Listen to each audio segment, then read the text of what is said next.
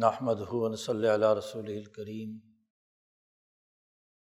اما بعد فاعوذ باللہ من الشیطان الرجیم، بسم اللہ الرحمن الرحیم۔ قال اللہ تبارک و تعالی یؤتی الحکمۃ من یشاء ومن یؤت الحکمۃ فقد اوتی خیرا کثیرا۔ وقال النبی صلی اللہ علیہ وسلم الحکمۃ ضالۃ المؤمن حیث وجدہا فہو احق بہا۔ وقال النبی صلی اللہ علیہ وسلم کانت بنو اسرائیل تسوسہم الانبیاء کلما ہلک نبی خلفہ نبی وانہ لا نبی بعدی سیکون خلفاء فیکثرون۔ وقال النبی صلی اللہ علیہ وسلم لا تزال طائفة من امتی قائمین علی الحق لا یضرهم من خالفهم۔ صدق اللہ مولانا العظیم وصدق رسولہ النبی الکریم۔ معزز دوستو، گزشتہ کئی جمعات سے اس حقیقت پر گفتگو ہو رہی ہے کہ کتاب مقدس قرآن حکیم کی حکمت قرآنیہ کا فہم یہ آج کے مسلمان کی بڑی بنیادی ضرورت ہے۔ حکمت قرآنی سمجھے بغیر قرآن حکیم کی آیات اور احادیث اور شریعت کے مسائل کا کسی حالت، واقعے یا خبر پر اطلاق کرنا اور اسے ان مقاصد کے لیے استعمال کرنا، یہ سوائے دجل و فریب کے اور کچھ نہیں ہو سکتا۔ قرآن حکیم نے جو حکمت اپنے ماننے والوں کو سمجھائی ہے، نبی اکرم صلی اللہ علیہ وسلم نے جس کی تعلیم دی ہے، یعلمہم الکتاب والحکمہ، صحابہ نے جو تابعین اور تبع تابعین اور ان سے لے کر آج تک مجددین، اولیاء اللہ، علماء ربانیین نے دین اسلام کے فروغ کے لیے جسے انسانیت کے سامنے رکھا ہے، اس کا انکار کر کے یا اس کو نظر انداز کر کے محض آیات قرآنیہ اور احادیث کا خود ساختہ ترجمہ اور مفہوم، مسائل یا تخریجات جو شریعت کی ہیں ان کو من مانی تشریح کے ساتھ دور کے دجل و فریب اور سرمایہ داری نظام کے لیے استعمال کرنا، یہ پرلے درجے کا مکر و فریب اور دھوکہ ہے۔ باشعور اور عقل مند مسلمان وہ ہے کہ جو حکمت قرآنی کو پیش نظر رکھتا ہے، یا تو قرآن کی حکمت خود سمجھے، پڑھے، پڑھائے، اور اگر اپنے اندر یہ استعداد نہیں یا موقع نہیں ملا تو پھر جو حکمائے اسلام ہیں، علماء ربانیین ہیں، جنہوں نے حکمت قرآنی کی اساس پر دین سمجھایا ہے، آیات قرآنی کا فہم منتقل کیا ہے، احادیث کے مطالب بیان کیے ہیں، شریعت حقانی کی تشریح کی ہے، تو پھر ان کی اتباع کرنی چاہیے۔ یہ بالکل بڑی واضح حقیقت ہے کہ اس بر عظیم پاک و ہند کیا بلکہ پوری دنیا میں حضرت الامام شاہ ولی اللہ دہلوی کا جو خانوادہ ولی اللہ ہی ہے، اس نے اس حکمت قرآن کو زندہ کیا ہے اور اس کی اساس پر دین اسلام کے فہم کی تجدید کا راستہ متعین کیا ہے۔ حکمت کی اسی اہمیت کو کتاب مقدس قرآن حکیم نے واضح کیا ہے، خود نبی اکرم صلی اللہ علیہ وسلم کی احادیث میں اس کی وضاحت ہے۔ پچھلے گزشتہ 3-4 جمعوں سے ہم نے اس کے مختلف پہلوؤں پر گفتگو کی ہے، حکمت کا مطلب اور مفہوم بتلایا ہے کہ اپنے گرد و پیش کے حقائق کو درست تناظر میں سمجھنا اور پھر ان کو ایسی ترتیب دینا کہ جس سے انسانیت کی فلاح و بہبود کا نظام، طریقہ کار وضع ہو جائے، یا جو اللہ پاک نے احکامات دیے ہیں ان کا ٹھیک صحیح فہم پیدا ہو جائے۔ حکمت عملی کے بغیر نہ تو عبادات کا نظام قائم ہو سکتا ہے، نہ معاملات سیدھے ہو سکتے ہیں، نہ سیاسی نظم و نسق قائم ہو سکتا ہے، نہ ہی انسانی قلوب کا تزکیہ اور تربیت کا عمل ہو سکتا ہے۔ دین کے 3 بنیادی شعبے، شریعت، طریقت اور سیاست، ان تینوں کی جامعیت اور ان کو بروئے عمل لانے کا نظام حکمت کے بغیر نہیں ہو سکتا۔ پھر یہ حقیقت بھی واضح کی گئی تھی، ایک علمی اعتبار سے یا نظری اعتبار سے حکمت نظریہ ہے اور ایک حکمت عملیہ ہے کہ جہاں عملی چیلنجز سامنے ہوں، عملی مسائل ہوں، سماجیات کا مطالعہ ہو، سیاسی فیصلے کرنے ہوں،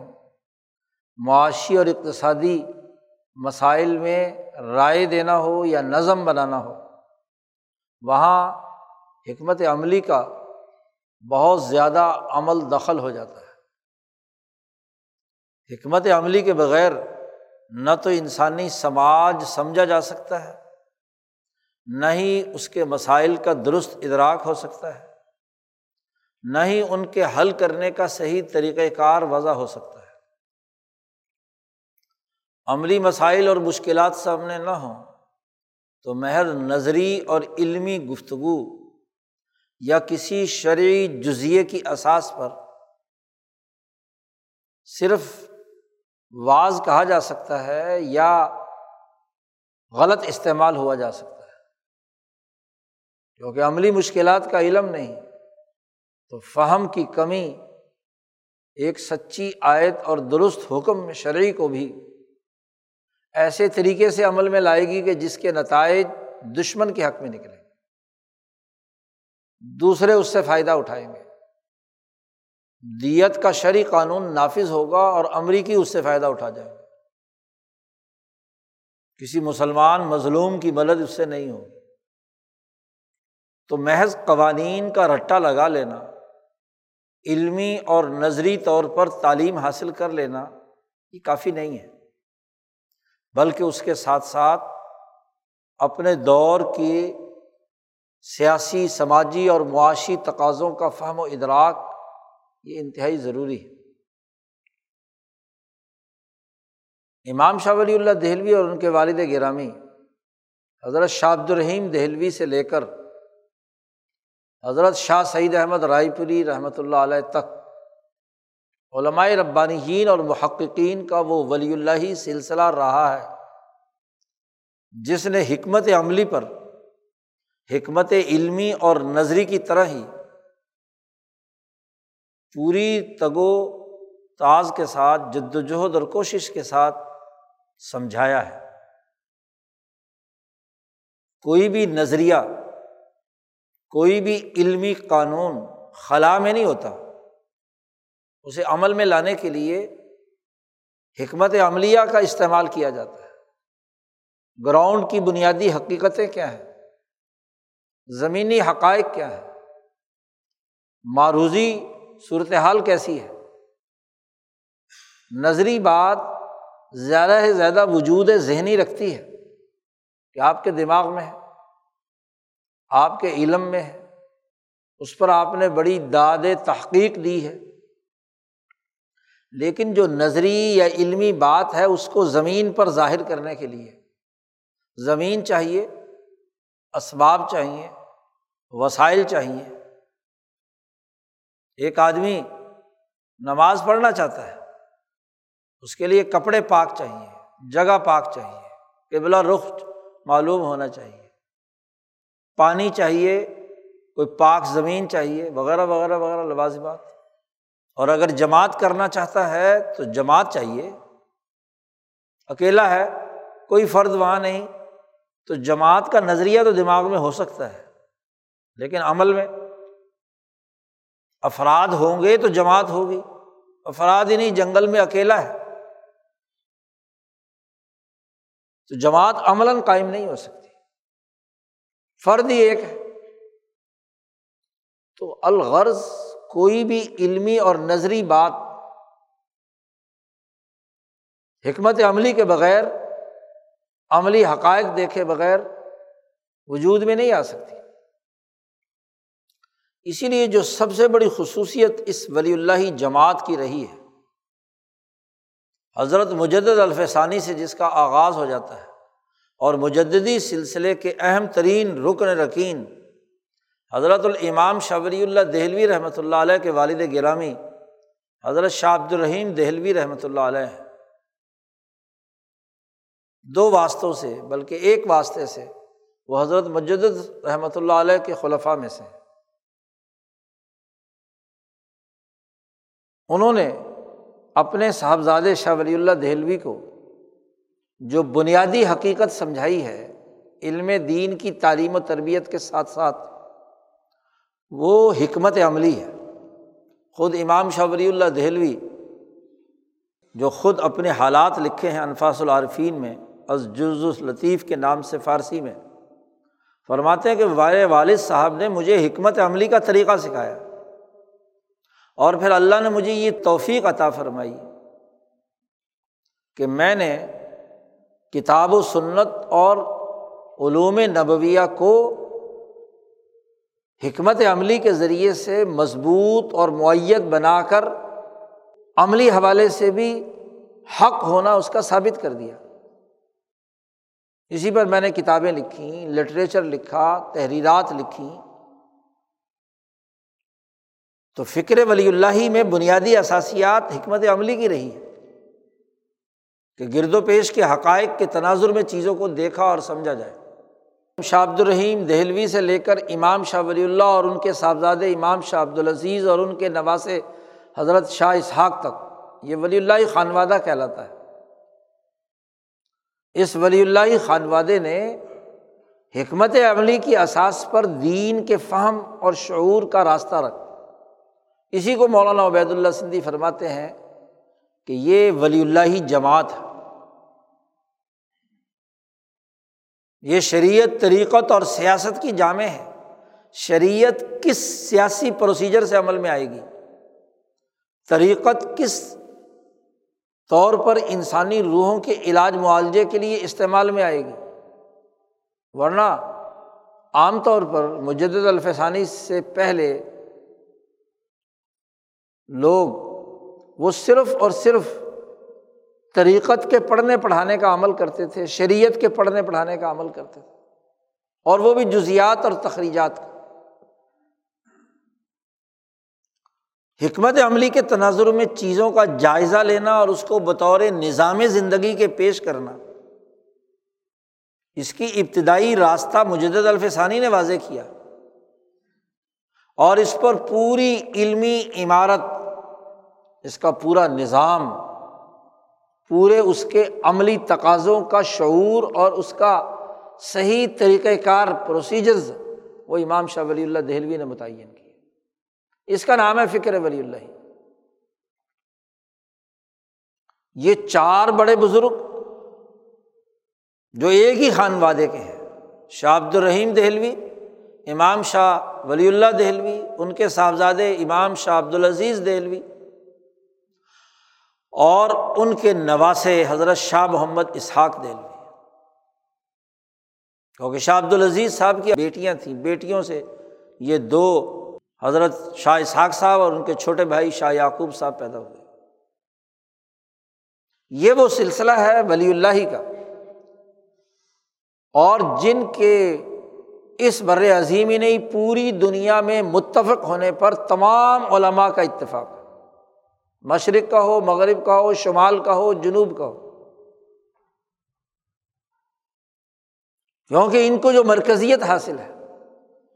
دنیا بھر کے علماء نے ان سے فیض حاصل کیا، علوم سیکھے، جامعیت سیکھی، عرب ہو، یمن ہو، شام ہو، پورا ہندوستان بر عظیم، پاک و ہند ہو، ایران و توران ہو، ان کے جامعیت، تجدیدی عمل اور دین کا صحیح اور جامع فہم ان کی وجہ سے محفوظ رہا، حالانکہ یہ دور زوال کا دور ہے، مسلمانوں کا نظام ٹوٹ رہا ہے، اورنگزیب عالمگیر کا انتقال ہو چکا ہے، مغل ریاست شکست خوردہ ہے، اور 1857 تک شاہ اسحاق صاحب کے زمانے تک مغل سلطنت ٹوٹ پھوٹ کر اپنی رہی سہی جو ظاہری شکل و صورت تھی وہ بھی ختم کر چکی۔ ایسے میں حکمت عملی کی اساس پر علم زندہ کرنا یہ اس جماعت کی خصوصیت ہے۔ انہوں نے جو تجدیدی کام کیا ہے اس کو سمجھنے کی ضرورت ہے کہ کون سی حکمت عملی اور حکمت علمی انہوں نے استعمال کی ہے، میتھڈ کیا تھا، طریقہ کار کیا تھا۔ سادہ لفظوں میں اسے سمجھنا آج کے مسلمان کی ضرورت ہے۔ ہوتا یہ ہے کہ چونکہ بڑی تحقیقی اور علمی گفتگو امام شاہ ولی اللہ دہلوی نے کی ہے، بیچارے عام عوام تو کیا سمجھیں گے، عام علماء بھی سمجھنے سے قاصر ہوتے ہیں، اس لیے وہ سمجھتے پتہ نہیں کیا نئی چیز آ گئی۔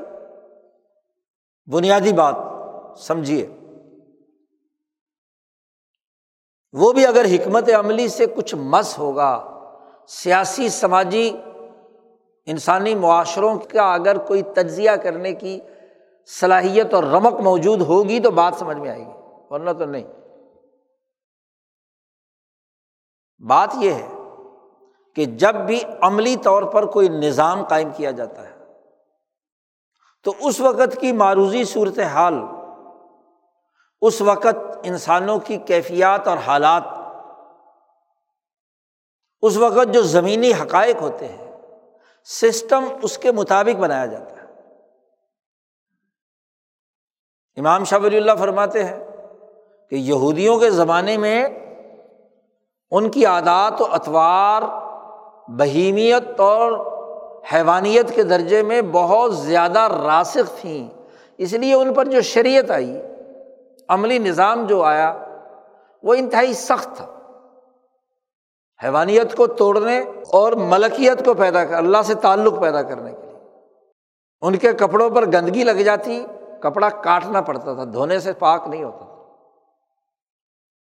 سختی تھی، کیونکہ اسی کپڑے میں اگر وہ پڑیں گے تو ان کے دماغ میں یہ فطور تھا کہ اس کپڑے کی گندگی کی نحوست ان کی حیوانیت کو ابھارتی تھی اور ملکیت کو دبا دیتی تھی۔ پاکیزہ ترین کپڑا اسے استعمال کرنا ہے جس میں کبھی گندگی نہ ہوئی ہو، جس کو قرآن حکیم نے بعد میں اسر اور اغلال کہا ہے، اور مسلمان جماعت کو اللہ نے یہ دعا سکھلائی ہے کہ ہمیں اس سخت قانون سے محفوظ فرما۔ اب نبی اکرم صلی اللہ علیہ وسلم آئے تو کپڑے پر اگر نجاست یا گندگی لگ جائے تو اسے دھو کر کیا ہے، پاک ہو جائے، کیونکہ آج کے انسان کی ضرورت قیامت تک اب ایسی ہی ہے۔ جی پہلے لوگوں کے لیے ساری کی ساری مسجد رسول اللہ صلی اللہ علیہ وسلم فرماتے ہیں نہیں بنائی گئی، جو مسجد مخصوص پاکیزہ مقام، کوئی صومعہ، کوئی گرجا، کوئی عبادت گھر جو اللہ کے لیے بنائی ہیں، ان میں عبادت کر سکتے ہیں۔ آج مسلمانوں کے عالمی غلبے میں اور حالات کے مطابق نبی اکرم صلی اللہ علیہ وسلم پر پوری کی پوری زمین پاک کر دی گئی، جہاں جس وقت آپ کھڑے ہیں، مسجد نہیں بھی ہے، اذان دیں اور صحرا میں، پہاڑ میں، جنگل میں کہیں بھی کھڑے ہو کر نماز پڑھ لو، جماعت کرا لو۔ جعلت لی الارض مسجدا وطہورا، حضور صلی اللہ علیہ وسلم نے فرمایا میرے لیے زمین پاکیزہ بنا دی اور سجدہ گاہ بنا دی، جہاں مرضی سجدہ کرو۔ انسانی سماج افراد کی صلاحیتوں، استعداد، معروضی حقائق کی بنیاد پر ہوتا ہے۔ امام شاہ ولی اللہ دہلوی نے ایک اور مثال دی ہے، بات سمجھائی کہ جس کسی علاقے کے اندر چور، ڈاکو، قاتل، لٹیرے قسم کی انسانیت کو نقصان پہنچانے والی قوم موجود ہو، جن کے اوپر بہیمیت کا بہت غلبہ ہے، وہ انسان دوست سسٹم اور سماجی قانون اور ضابطوں کو کوئی پرکا کے برابر بھی کیا ہے حیثیت دینے کے لیے تیار نہیں ہوتے۔ تو سسٹم کو نظم و ضبط قائم کرنے کے لیے ان پر یہ پابندی لگانے کا حق ہے کہ وہ ایک تو ہتھیار نہیں رکھیں گے، سواری پر نہیں چلیں گے، جی وہ لباس جو تکبر اور غرور پیدا کرے، جی تجبر پیدا کرے، وہ نہیں پہنیں گے، جی سادہ لباس پہنیں گے جو ان کی ضرورت کا ہے، بس ہتھیار نہیں رکھیں گے، گھوڑے اور سواری پر نہیں سوار ہوں گے۔ کیوں کہ جب ان کے پاس اچھا لباس، وضاقتہ والا، اور سواری اچھی، اور ہتھیار ان کے پاس موجود ہے، تو ان کی حیوانیت عروج پر آتی ہے اور وہ دوسرے انسانوں کو حقیر سمجھ کر انہیں لوٹتے ہیں اور مارتے، قتل کرتے ہیں۔ تو یہ انتظامی مسئلہ ہے نا، حکمت عملی کا مسئلہ ہے۔ اور جس قوم میں شریف طبع لوگ موجود ہوں، وہ اچھے کپڑے پہن کر ایسے نہ اترائیں کہ دوسرے انسانوں کو حقیر سمجھے، وہ سواری وقار اور سماحت کے ساتھ استعمال کرے، وہ ہتھیار ڈسپلن کے تحت جو نظم و نسق قائم کیا گیا ہے اس طریقے سے استعمال کریں کہ کوئی انسان دشمن پر حملہ آور ہو تو وہ ہتھیار کا استعمال کریں، تو وہاں یہ پابندیاں نہیں لگائی جائیں۔ یہ جو کہا جاتا ہے کہ جی ذمیوں کے اوپر فلانے پر پابندی لگائی کہ لباس ایسا نہیں پہن سکتے، نشان لگائیں اور فلانا کریں، تو مجرموں کو آج کڑے پہناتے ہو تم، جی فورتھ شیڈول والوں کو، کیا مطلب اس کا کہ وہ شرارتی دہشت گرد ہے، اس نے شرارت کرنی ہے، لہذا اس کو کڑا لگاؤ، پتہ چلتا رہے کہ کس ضلع میں گھومتا پھر رہا ہے۔ اسی طریقے سے عملی چیزیں وجود میں آتی ہیں اور انہیں قانون کے ذیل میں ضمنی بائی لاز کہا جاتا ہے، ضمنی قانون کہا جاتا ہے، تخریجات ہوتی ہے۔ ایک بنیادی قانون ہے، اور بنیادی قانون ہے مثلاً انسانیت میں امن قائم کرنا۔ اب امن و امان قائم کرنے والی فورسز عملی طور پر جس علاقے میں زیادہ دہشت گرد دیکھتی ہیں، تو وہاں اسی امن کو قائم کرنے کے لیے جو پروسیجر بنتے ہیں وہ انتہائی سخت ہوتے ہیں۔ اور کسی علاقے میں وہ دیکھتے ہیں کہ یہاں پرامن لوگ رہتے ہیں، ان کو تو صرف ڈسپلن قانون سمجھا دیا جائے، اعلان کر دیا جائے کہ بھائی آپ نے قانون نہیں توڑنا، تو یہ شریف لوگ اس پر عمل کرتے ہیں، تو وہاں ان کے ساتھ سسٹم کو ویسا ہی رویہ اختیار کرنا ہوتا ہے۔ آج باقی تمام ملک کے اندر ماشاء اللہ علماء کے مدارس کے اشتہارات چھپتے ہیں، ایک مخصوص علاقہ ہے جس کے اندر پابندی ہے، وہاں کا اے سی، ڈی سی، ایس پی کسی کو جلسہ نہیں کرنے دیتا جب تک کہ اس سے اجازت نہ لی جائے، کہیں گے کہ دہشت گردی کی تقریر تو نہیں ہو رہی، کہیں کیا ہے۔ تو بھائی یہ اصول انتظام ہے۔ تو جو ضمنی قوانین ہوتے ہیں یہ وقتی ضرورت کے مطابق ہوتے ہیں۔ تو مسلمانوں کے 1100 سالہ دور میں حالات و واقعات کے مطابق ہر دور کے حکمرانوں نے، علماء نے، فقہاء نے فتاویٰ لکھے، اور ان فتاویٰ میں اپنے دور کے جو معروضی تقاضے اور حالات تھے اس کے مطابق اس بڑے بنیادی اصول کلی قانون کے ذیل میں قانون سازی کی، تخریجات کی۔ مثلاً اس ہندوستان میں 800 سالہ مسلمانوں کی حکومت میں 10 فتاویٰ لکھے گئے سرکاری طور پر، یعنی 10 دفعہ قانون کی تشریح کے ضمنی تخریجات اور بائی لاز بنائے گئے۔ فتاویٰ تاترخانیہ سے لے کر فتاویٰ عالمگیری تک، اگر ایک ہی جزیہ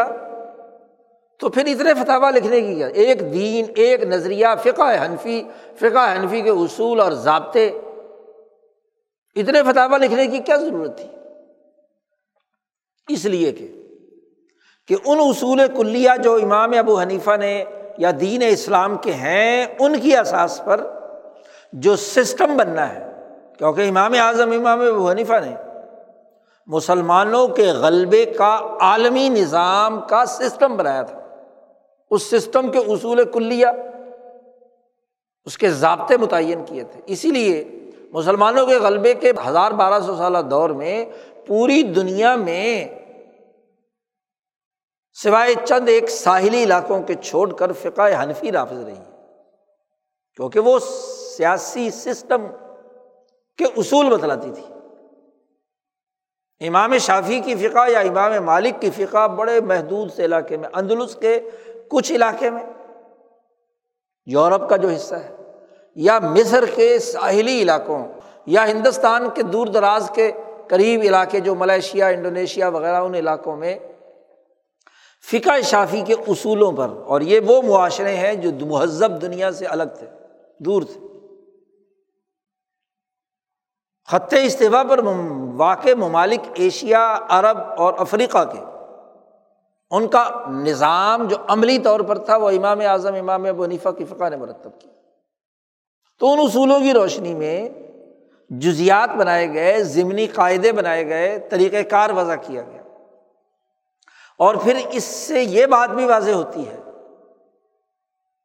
کہ علماء ماوراء النہر نے اور طرح کے ضابطے بنائے، اور جو ماوراء النہر سے اس طرف کے تھے انہوں نے دوسرے بنائے۔ ماوراء النہر دریائے آمو کو کہتے ہیں، دریائے آمو سے پار تاشکند، سمرقند، وسطی ایشیائی علاقے میں فقہ حنفی نے وہاں کے سرد ماحول اور وہاں کی ضروریات اور تقاضوں کے مطابق اس کے عملی پروسیجرز، قوانین اپنے انداز میں بنائے، اور چونکہ وہاں سے دین یہاں ہندوستان میں آیا تو ہندوستان کے جو شمالی علاقہ جات ہیں، جو سرد، عام طور پر سردی کے اثرات جس پر ہیں، وہاں وہی قانون، لاہور، دلی وغیرہ یا افغانستان، اسی کا غلبہ رہا، اور ایک ایران اور اس سے اوپر عراق، اس کی نوعیت اور طرح کے، علماء عراق علماء ماوراء النہر کے مقابلے پر ہیں، تو انہوں نے اپنے حالات اور تقاضوں کے مطابق جیسی ضروریات تھی ویسی انہوں نے کیا ہے۔ یہی حنفیت جب افریقہ گئی تو افریقہ کے حالات کے تناظر میں اس نے ضمنی بائیلاز بنائے۔ ترکی اور استنبول میں تھی، جہاں یورپ بھی ہے اور ایشیا بھی ہے، تو وہاں کی ضروریات کے مطابق آخر وقت تک ترکی قانون، جی عثمانیوں نے، ہاں جی، آخری صدیوں کے اندر اس کو نظر ثانی کر کے اس کو بنوایا ہے۔ تو ضمنی قوانین یا تخریجات فقہیہ جنہیں کہتے ہیں، وہ اپنے حالات کا اور تقاضوں کے مطابق بنتی ہیں، حکومت کے اس ڈھانچے کے اساس پر۔ اب یہ ڈھانچہ ٹوٹ رہا ہے، اورنگزیب عالمگیر کے بعد حکومتی نظام ٹوٹ رہا ہے، فتنے کی زد میں ہے، 10 بڑے حکمران گزر چکے، ہاں جی، یکے بعد دیگرے، نظام کے اندر خلل بنیادی طور پر پیدا ہو گیا، اور اس کی اساس پر جو ضمنی بائیلاز اور قوانین ہیں ان کا من مانا استعمال شروع ہو گیا۔ مثلاً کسی علاقے میں چوروں، ڈاکوؤں اور قاتلوں کو روکنے کے لیے کچھ سخت قوانین نافذ کیے گئے تھے یہاں کے علاقوں میں، مثلاً دلی سے آگرہ کے درمیان، یہاں کے وہ لوگ جنہیں جاٹ کہا جاتا ہے، یعنی ان پڑھ جاہل، ان پر پابندی تھی کہ وہ گھوڑے استعمال نہیں کریں گے، اکبر اعظم کے زمانے سے تلوار نہیں استعمال کریں گے، کیونکہ جو قافلہ دلی سے آگرہ جاتا تھا اسے لوٹ لیتے تھے۔ اب اگر بعد میں آنے والے اسی کو شریعت ثابت کریں کہ جی شریعت کا قانون ہے، کیونکہ علماء نے فتویٰ دیا ہے، اور اس کو شریعت مقدسہ قرار دے کر اس کو پورے ہندوستان پر نافذ کریں، تو یہ حکمت عملی کے خلاف بات ہے۔ جی حکمت عملی کے خلاف بات ہے کہ ایک مخصوص علاقے کے مخصوص قانون کو، یہ جیسے اورنگزیب عالمگیر نے بعض جگہوں پر جزیہ نافذ کیا، ٹیکس نافذ کیا، اس لیے کہ جب وہ ان کے پاس دولت آئی ہوئی تھی اور اس دولت کے نتیجے میں بغاوت پیدا ہوتی تھی، تو بغاوت کو کنٹرول کرنے کا ایک قانون اور ضابطہ تھا، اور جہاں شریف لوگ اور سسٹم کو ماننے والے، قبول کرنے والے ہیں، ان کے لیے کوئی جزیہ نہیں تھا۔ بھائی یہ جو ٹیکس کی زیادتی بھی ان بکھرے ہوئے لوگوں پر لگائی جاتی ہے جن کے پاس دولت جو ہے نا وہ اتلی پڑ رہی ہو، لوٹ مار کرنا چاہتے ہیں، ان سے وصول، اور یہ وصولیات ایک مسلمان سے بھی زکوٰۃ کے علاوہ اس کے ظاہری اموال سے حکومت وصول کر سکتی ہے، کسی ضابطے کے تحت کہ جی یہ اس کی وجہ سے شرر پیدا ہو رہی ہے لہذا اس سے وصول کر لیا جائے۔ وفی المال حق سوى الزکوٰۃ، جی تو یہ ایک حکمت عملی کا مسئلہ ہے، اس کو شریعت بنا کر مسلط کرنا کہ جی امام اعظم امام حنیفہ کی فقہ حنفی میں یہ بنیادی قانون اور ضابطہ ہے، کیونکہ فتاویٰ عالمگیری میں لکھا ہے، کیونکہ فتاویٰ شامی میں لکھا ہے، کیونکہ فلاں فتاوے میں لکھا ہے، لہذا یہ شرعی مسئلہ ہے، اس کو نافذ کر دو، بغیر کسی سوچے سمجھے، بغیر کسی اصول انتظام، بغیر کسی سیاسی معاشی تقاضوں کے اسے مسلط کر دیا جائے۔ یہ زاویہ فکر زوال کے زمانے میں ہوتا کیا ہے؟ سیاسی طاقت جب کسی ریاست کی ختم ہوتی ہے اور وہاں انتشار پیدا ہوتا ہے، تو پھر وہ ایسے ضمنی قوانین کو جس کا جی چاہتا ہے وہ اس کے مطابق اس سے چپٹ جاتا ہے، اس کے اگر مفادات اس سے وابستہ ہوں۔ مثلاً اس طرح کے ٹیکس سے وہاں کی جو فورسز ہیں یا وہاں کی جو حکمران یا سردار ہے، طوائف الملوکی کے زمانے میں اس کو دولت آ رہی ہے تو وہ کیوں بند کرے گا، چاہے وہ کتنے ہی ڈسپلن والے لوگ کیوں نہ ہو جائے، جی مفادات وابستہ ہو گئے۔ ظلم کا جب نظام ہوتا ہے، انتشار پیدا ہو جاتا ہے کسی سسٹم میں، تو جس پارٹی کا جہاں داؤ لگتا ہے وہاں کوئی بھی ٹیکس اگر نافذ ہو گیا کسی ضرورت کی وجہ سے تو وہ پھر مستقل ہی چلتا رہتا ہے، اس کو سمجھا جاتا ہے کہ یہ ریاست کی رٹ ہے، اسے ہر حال میں قائم رکھنا ہے۔ اگر اس نے ایک وقت میں اپنا تسلط قائم کرنے کے لیے، اپنا رعب پیدا کرنے کے لیے کسی خاص نسل کے لوگوں پر کوئی سزا مسلط کی، اور وہ ایک حکمت عملی تھی، مدبر جب کرتا ہے جی کہ تاکہ ڈسپلن میں آ جائیں، وہ عارضی ہوتی ہے، جیسے ڈسپلن پیدا ہو جاتا ہے سیکھ جاتے ہیں تو وہ قانون۔ لیکن زوال کے زمانے میں جب اس پر جی جو مسلط نیچے کا افسر ہے اس کے ساتھ مفادات وابستہ ہو جائیں تو وہ ہر حال میں ہاں جی ان پر ظلم و تشدد کر کے ان سے کیا ہے پیسے بٹورنے کی کوشش کرتا ہے، قانون کا غلط استعمال کرتا ہے۔ اور پھر چونکہ سسٹم بنا ہے اسلام پر، اس زمانے میں بنا تھا، تو اس کو کہا جاتا ہے شریعت کا مسئلہ ہے،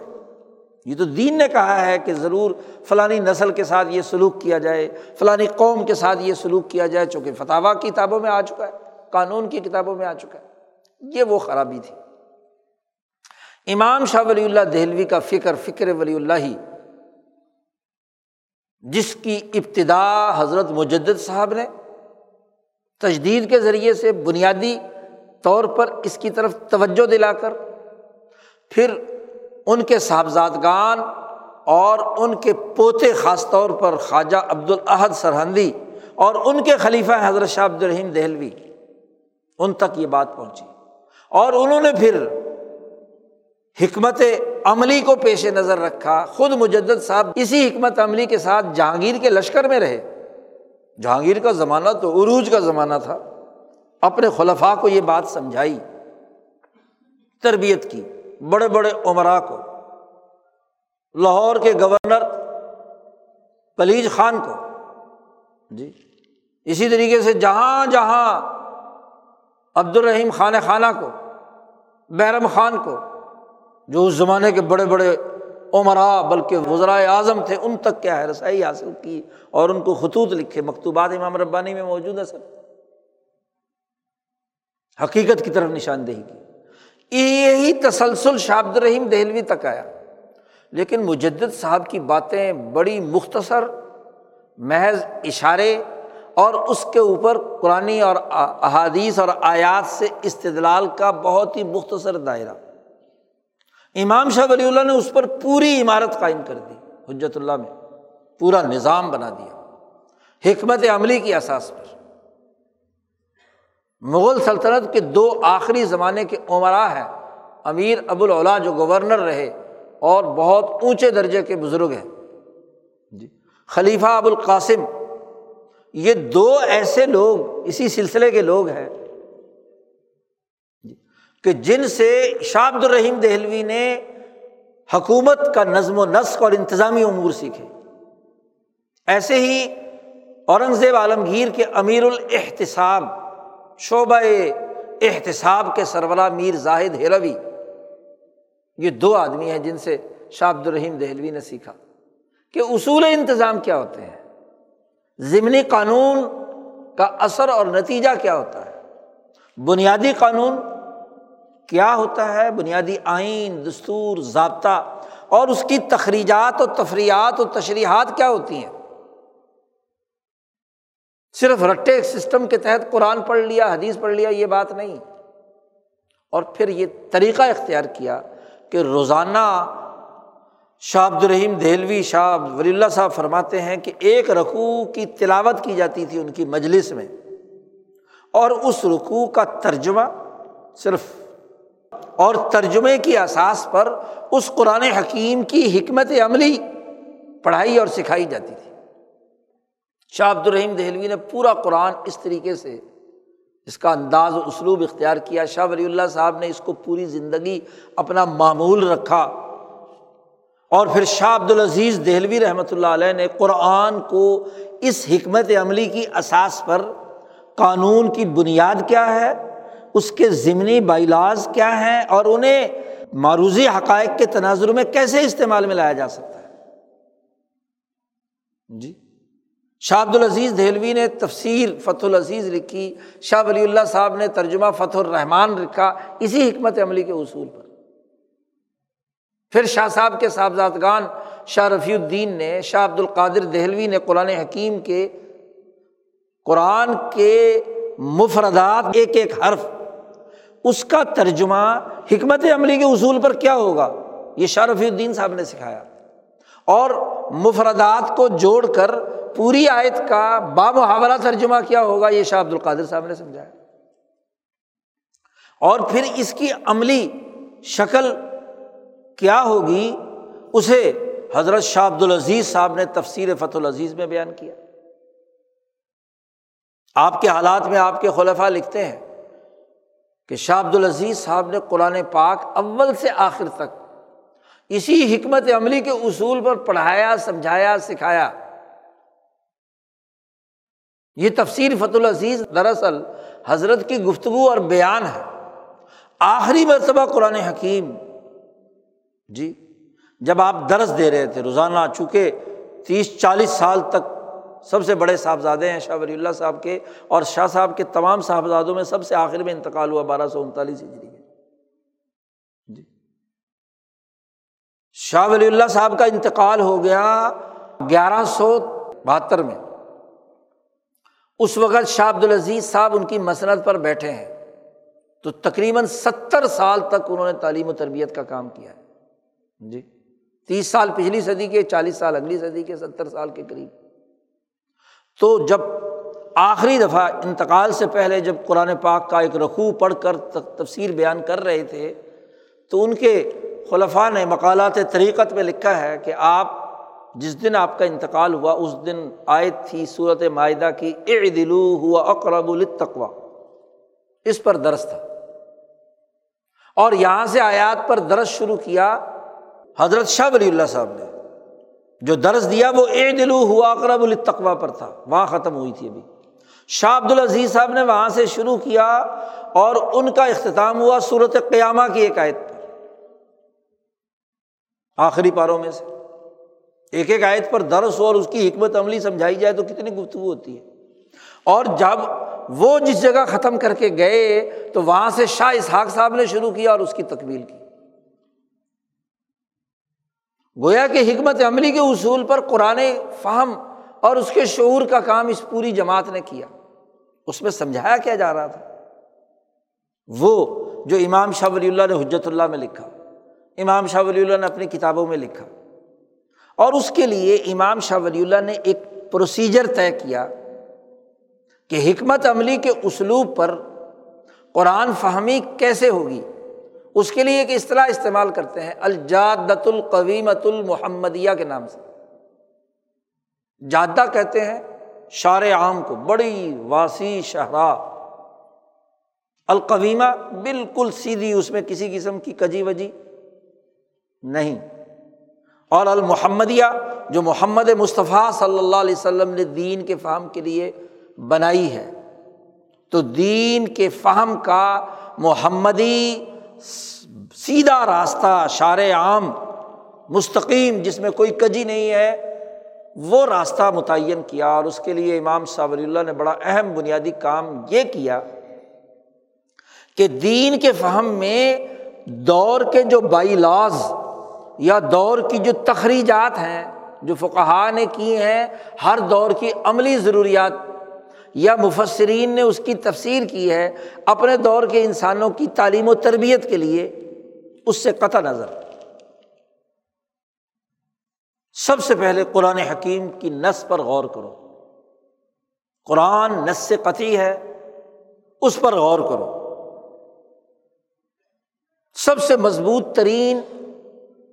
اس شاہراہ کا پہلا بنیادی پتھر وہ کیا ہے؟ قرآن حکیم ہے. دوسرا وہ احادیث جو مستفیض اور مشہور اور متواتر ہیں، خاص طور پر موطا، بخاری اور مسلم، ان تین کتابوں کی جو احادیث ہے وہ اس قرآنی بنیادی قانون کی تشریح کر رہی ہیں، سسٹم واضح کر رہی ہیں جو رسول اللہ صلی اللہ علیہ وسلم نے اپنی زبان مبارک سے بیان کیا. اس کے عملی نظام بیان کر رہی ہیں، آیات کی وضاحت کر رہی ہیں. نبی اکرم صلی اللہ علیہ وسلم نے یہ شاہراہ عام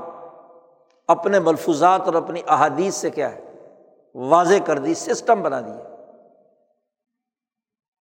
شاہ صاحب نے لکھا ہے کہ دیکھو قرآن نے کہا تھا اقیم الصلاۃ، نماز قائم کرو،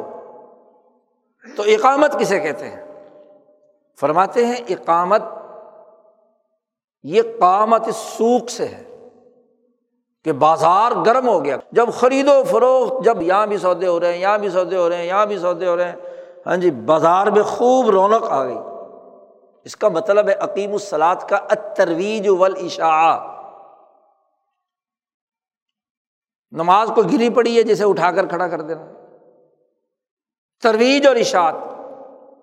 یہ قویمہ ہے، یہ اقامت ہے.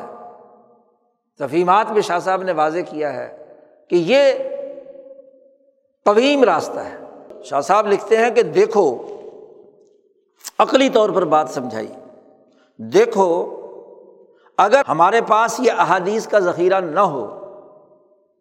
تو نماز کیسے قائم کریں، اس کی ترویج و اشاعت کیسے کرنی ہے؟ اس کا ہمارے سامنے کوئی ذریعہ نہیں تھا سوائے رسول اللہ صلی اللہ علیہ وسلم کی ذات گرامی کی. آپ صلی اللہ علیہ وسلم نے اس نماز کا پورا پروسیجر اور طریقہ بتلایا، سسٹم بتایا، وضو کا، طہارت کا، جماعت کا، اوقات کا، تعداد کا، وغیرہ وغیرہ وغیرہ. تو ان متواتر احادیث سے ہمیں اقیم الصلاۃ کا جو عملی نظام ہے وہ سمجھ میں آ گیا. دلائل دیے شاہ صاحب نے. پھر اس کے بعد فرمایا اگلے مرحلے میں کہ بعض ایسی آیات تھیں یا بعض ایسے شرعی احکامات تھے کہ جو صحابہ اور تابعین نے انہیں حل کیا. مثلاً کہا تھا، قرآن میں کہا کہ اگر سفر کی حالت میں ہو تو تم کیا ہے، قصر کر لیا کرو. اب کتنی مدت پر جا کر سفر شمار ہوگا اور سفر پہ قصر کہاں سے لاگو ہوگی؟ تو صحابہ عبداللہ ابن عمر، عبداللہ ابن عباس، ان کے وہ آثار موجود ہیں جنہوں نے بتلایا کہ جی 4 برد 12 میل کا ایک برد ہوتا ہے، تو 48 میل ہو تو یہ کیا ہے؟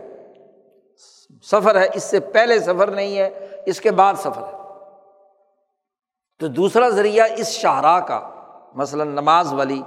شاہراہ کا جو حکم دیا گیا ہے، اس کا صحابہ سے پتہ چلا، اور جو صحابہ کے ہاں بھی مختلف فی تھے، مسئلے حل نہیں ہوئے تھے، تو فقہاء مجتہدین، امام اعظم، امام حنیفہ، امام شافعی، ان تمام کے جو دو تعامل اہل مدینہ، تعامل اہل کوفہ، ان لوگوں نے اس کی حد بندی کی، یہ اس کی حدود ہیں، یہ اس کے اصول ہیں، یہ اس کے ضابطے ہیں۔ قرآن کی بنیادی نص پر فقہاء نے کوئی مداخلت نہیں کی کہ نص کو بدل دیں، اور نہ صحابہ کے کسی عمل کے اندر انہوں نے مداخلت کی۔ انہوں نے کیا کیا؟ جن مسئلے میں مختلف احادیث اور روایات تھیں اور کوئی قطعی بات سامنے نہیں آ رہی تھی، تو اپنے اپنے حالات، معروضی حقائق، اپنے سامنے دستیاب معلومات کے مطابق انہوں نے اصول مرتب کر دیے۔ امام ابو حنیفہ نے الگ اصول، امام شافعی نے الگ اصول، امام مالک نے الگ اصول، اپنے اپنے تناظر میں۔ تو انہوں نے وہ مسئلہ حل کر کے اس کا عملی نظام بنا دیا کہ عملی نظام، ایک نے کہا، ایک صحابی کو ترجیح دے دی ابن عمر کی، انہوں نے کہا نماز تب ہوگی کہ جب کیا ہے، رفع دین کریں گے، مقتدی بھی کیا ہے، سورۃ فاتحہ پڑھے گا۔ دوسرے امام نے کہا کہ نہیں، امام کی نماز میں خلل نہیں ڈالنا چاہیے، سورۃ فاتحہ نہیں پڑھنی چاہیے، رفع دین نماز کے حقوق کا بنیاد۔ تو انہوں نے ایک حد بندی کر دی، مسئلہ وہ مجتہد بھی مسئلہ ہے، اور پھر اس کی اساس پر آگے ضمنی شاخیں اور ضمنی چیزیں وجود میں آنا شروع ہو گئی۔ امام شاہ ولی اللہ نے اس کو ایک مثال سے بھی بات سمجھائی۔ شاہ صاحب فرماتے ہیں، ذرا غور و فکر کرو کہ ایک بڑا دریا ہو، وہاں سے پانی چل رہا ہو، اب زمین سیراب کرنی ہے تو اس سے چھوٹی چھوٹی نہریں نکلتی ہیں، ڈیم بنتے ہیں، پانی نکلتا ہے، وہاں سے نکل کر کیا ہے، اس کے ماتحت پھر مزید چھوٹے چھوٹے نالے وجود میں آتے ہیں، نالوں سے پھر نالیاں بنتی ہیں، اور پھر جس کھیت میں لگانا ہو وہاں چھوٹی چھوٹی نالیوں کے ذریعے سے چھوٹی چھوٹی کیاریوں کے اندر پانی تقسیم کیا جاتا ہے۔ نبی اکرم صلی اللہ علیہ وسلم سے نور نبوت پھوٹا، شریعت کا، دین کا، اور اس نے وہ نہر بہہ رہی ہے، دریا بہہ رہے ہیں، دریا ہمیشہ مستقل بہتے رہتے ہیں، البتہ وقت اور ضرورت اور علاقوں کی ضروریات کے مطابق نہریں بنتی ہیں۔ بڑی نہریں بھی نہیں بدلتی، وہ نہریں بھی بنتی ہیں، پھر نہروں سے آگے کھیت تک پانی پہنچانے کا جو ذیلی نظام ہے وہ بدلتا رہتا ہے۔ جس طرح کی زمین اس نہر کے دائیں طرف مثلاً پتھریلی زمین ہے تو وہاں نالیاں اس کے مطابق بنیں گی، نالے اس کے مطابق بنیں گے، اور دوسری طرح کی زمین ہے، ریتلی زمین ہے تو اس کے مطابق بنے گی، ہر ایک شاخیں نکلتی ہیں۔ نبی اکرم صلی اللہ علیہ وسلم سے جو علوم نبوت آئے وہ ایک ایسے بڑے دریا کی صورت میں علوم ہیں جو ذات باری تعالیٰ کی طرف سے آپ کے قلب پر نازل ہوئے ہیں۔ وہ ایک سمندر ہے، سمجھ لو ایک بڑا دریا ہے، اور پھر جیسی جیسی ضرورت ہوئی اس کے مطابق 4 بڑی نہریں علم کی اس سے نکلیں، حنفی، شافعی، مالکی، حنبلی مثلا، اور پھر جیسے جیسے جہاں جہاں جو موقع ہوتا رہا وہاں وہاں اس کے مطابق اس علوم نبوت کی تقسیم کے جو عملی مسائل ہیں، کبھی کھالا یہاں بنا دیا، کبھی یہاں بنا دیا، کبھی وہاں بنا دیا، لیول زمین نہیں ہے تو پھر نالیوں کی تقسیم بھی اس کے مطابق کی جاتی ہے، آباد ہو جاتی ہے تو نالے بدلتے رہتے ہیں ادھر ادھر۔ تو شاہ صاحب نے کہا یہ نالوں کا بدلنا تخریجات ہیں، ان کو شریعت قرار دے کر ان کو مسلط کرنا درست نہیں۔ اسی طرح ایک اور مثال دی کہ درخت آپ نے اگایا، اور وہ تناور درخت بنتا جا رہا. ایک درخت ہے اس کے اندر بہت ساری شاخیں, بڑی مین, بڑی بڑے ٹینے بنتے ہیں, پھر ٹینوں پر آگے مزید چھوٹی ذیلی ٹہنیاں بنتی ہیں, ان ٹہنیوں میں آگے پھر مزید چھوٹی چھوٹی شاخیں, پتے, پھول, مختلف چیزیں. تو وہ ایک ہی درخت کی چیزیں ہیں نا. اچھا درخت ایسی حالت میں آ جاتا ہے کہ بسا اوقات اس کے جو اوپر کے جو پتے بتے یا ٹہنے غیر ضروری طور پر ادھر ادھر ہو گئے ہیں جن کی ضرورت نہیں ہے, تو مالی ان کو کیا ہے کاٹتا ہے, کاٹ کر ہاں جی دوسرے جو نیچے کی شاخیں ہیں یا جو ٹہنا ضروری ہے اسے کیا ہے تاکہ غذا پوری ملے, جو ادھر ادھر غذا ضائع ہو رہی ہے اسے کیا ہے تراش دیا جائے. تو شاہ صاحب کہتے ہیں اسی طرح وہ سمندر جو قرآن کے علم کا ہے اس کو نبی اکرم صلی اللہ علیہ وسلم کی احادیث مستفیضہ متواترہ, جن کی اساس تین بڑی بنیادی کتابیں موطا, بخاری اور مسلم, اس نے آ کر اس کو متعین کر دیا کہ اس علم سے فیضیاب کیسے ہوا جائے گا, اقیم الصلاۃ کے حکم سے فیضیاب کیسے ہوگا. تو نماز کا ایک طریقہ متعین کر دیا, پھر اسی نماز کی نہر سے امام شافعی نے ایک انداز سے کیا ہے رفع دین اور صلاۃ فاتحہ والی مثلا نہر نکالی. وہاں کی ضروریات کو, جو عرب کا مزاج ہے, عرب کی خصوصیات ہیں, اس کے مطابق. اور جو امام ابو حنیفہ ہیں انہوں نے عراق اور کوفہ یا عجمیوں کے ہاں ڈسپلن اور نظم و ضبط کے ساتھ ہاں جی زندگی سماج گزارنے کی عادت تھی کیسر و کسریٰ کے لوگوں کی, تو ان کے مطابق کیا ہے امام اعظم امام حنیفہ نے کیا ہے دوسری نہر نکالی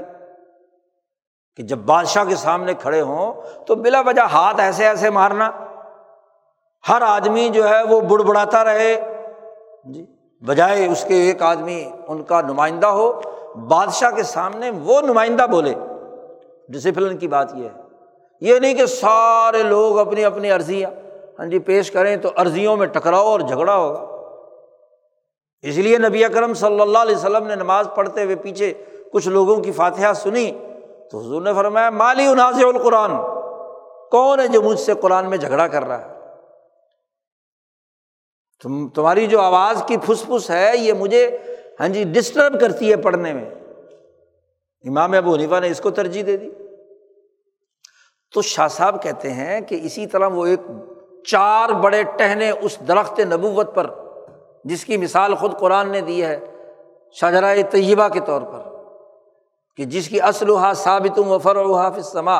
نبوت کی مثال اس درخت سے دی ہے. اس سے چار بڑے بڑے دائرے جو ہے نا وجود میں آئے,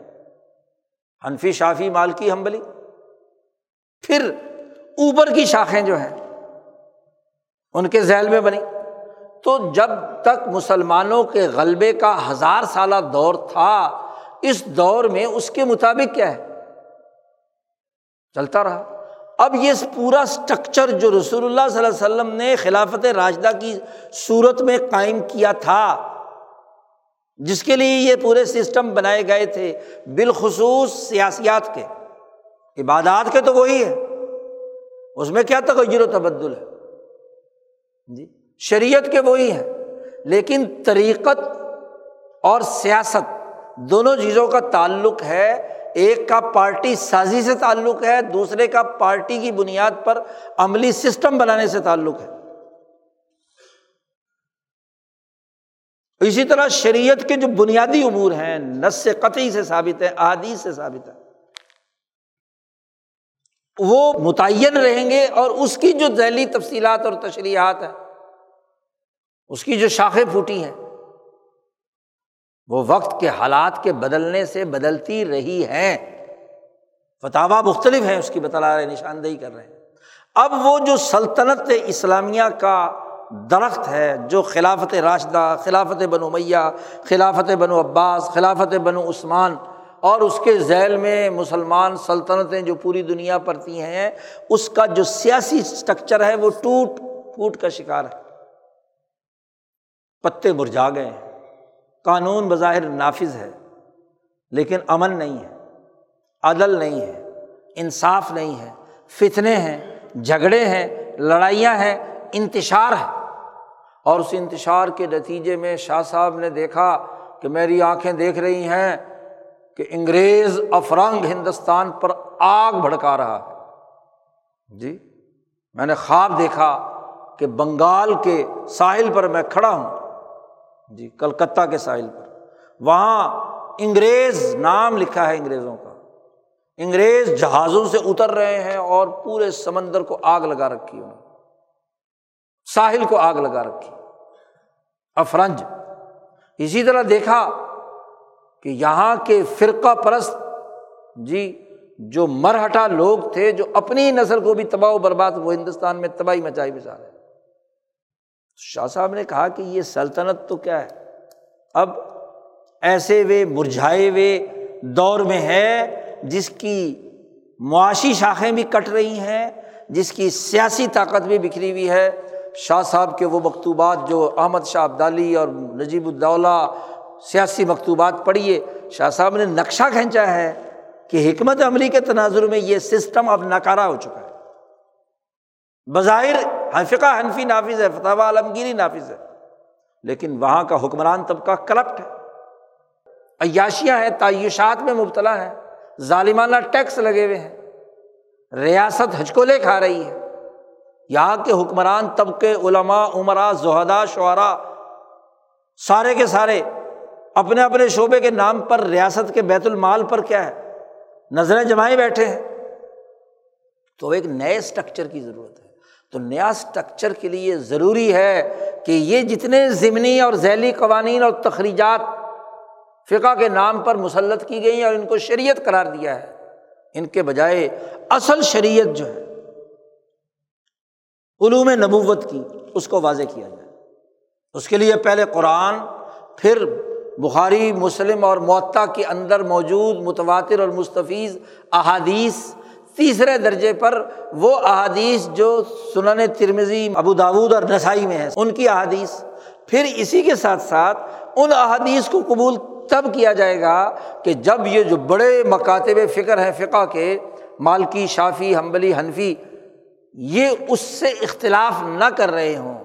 جہاں اختلاف کر رہے ہوں تو گویا کہ ہم یہ سمجھیں گے کہ دو فقہا نے ایک حدیث کے فہم میں، ہاں جی، دو حدیثوں میں سے ایک کو ایک نے ترجیح دیا، تو ایسے بھی کیا جا سکتا ہے، جہاں ضرورت ہو وہاں ایک کو استعمال کر لو، نہیں تو دوسری کو۔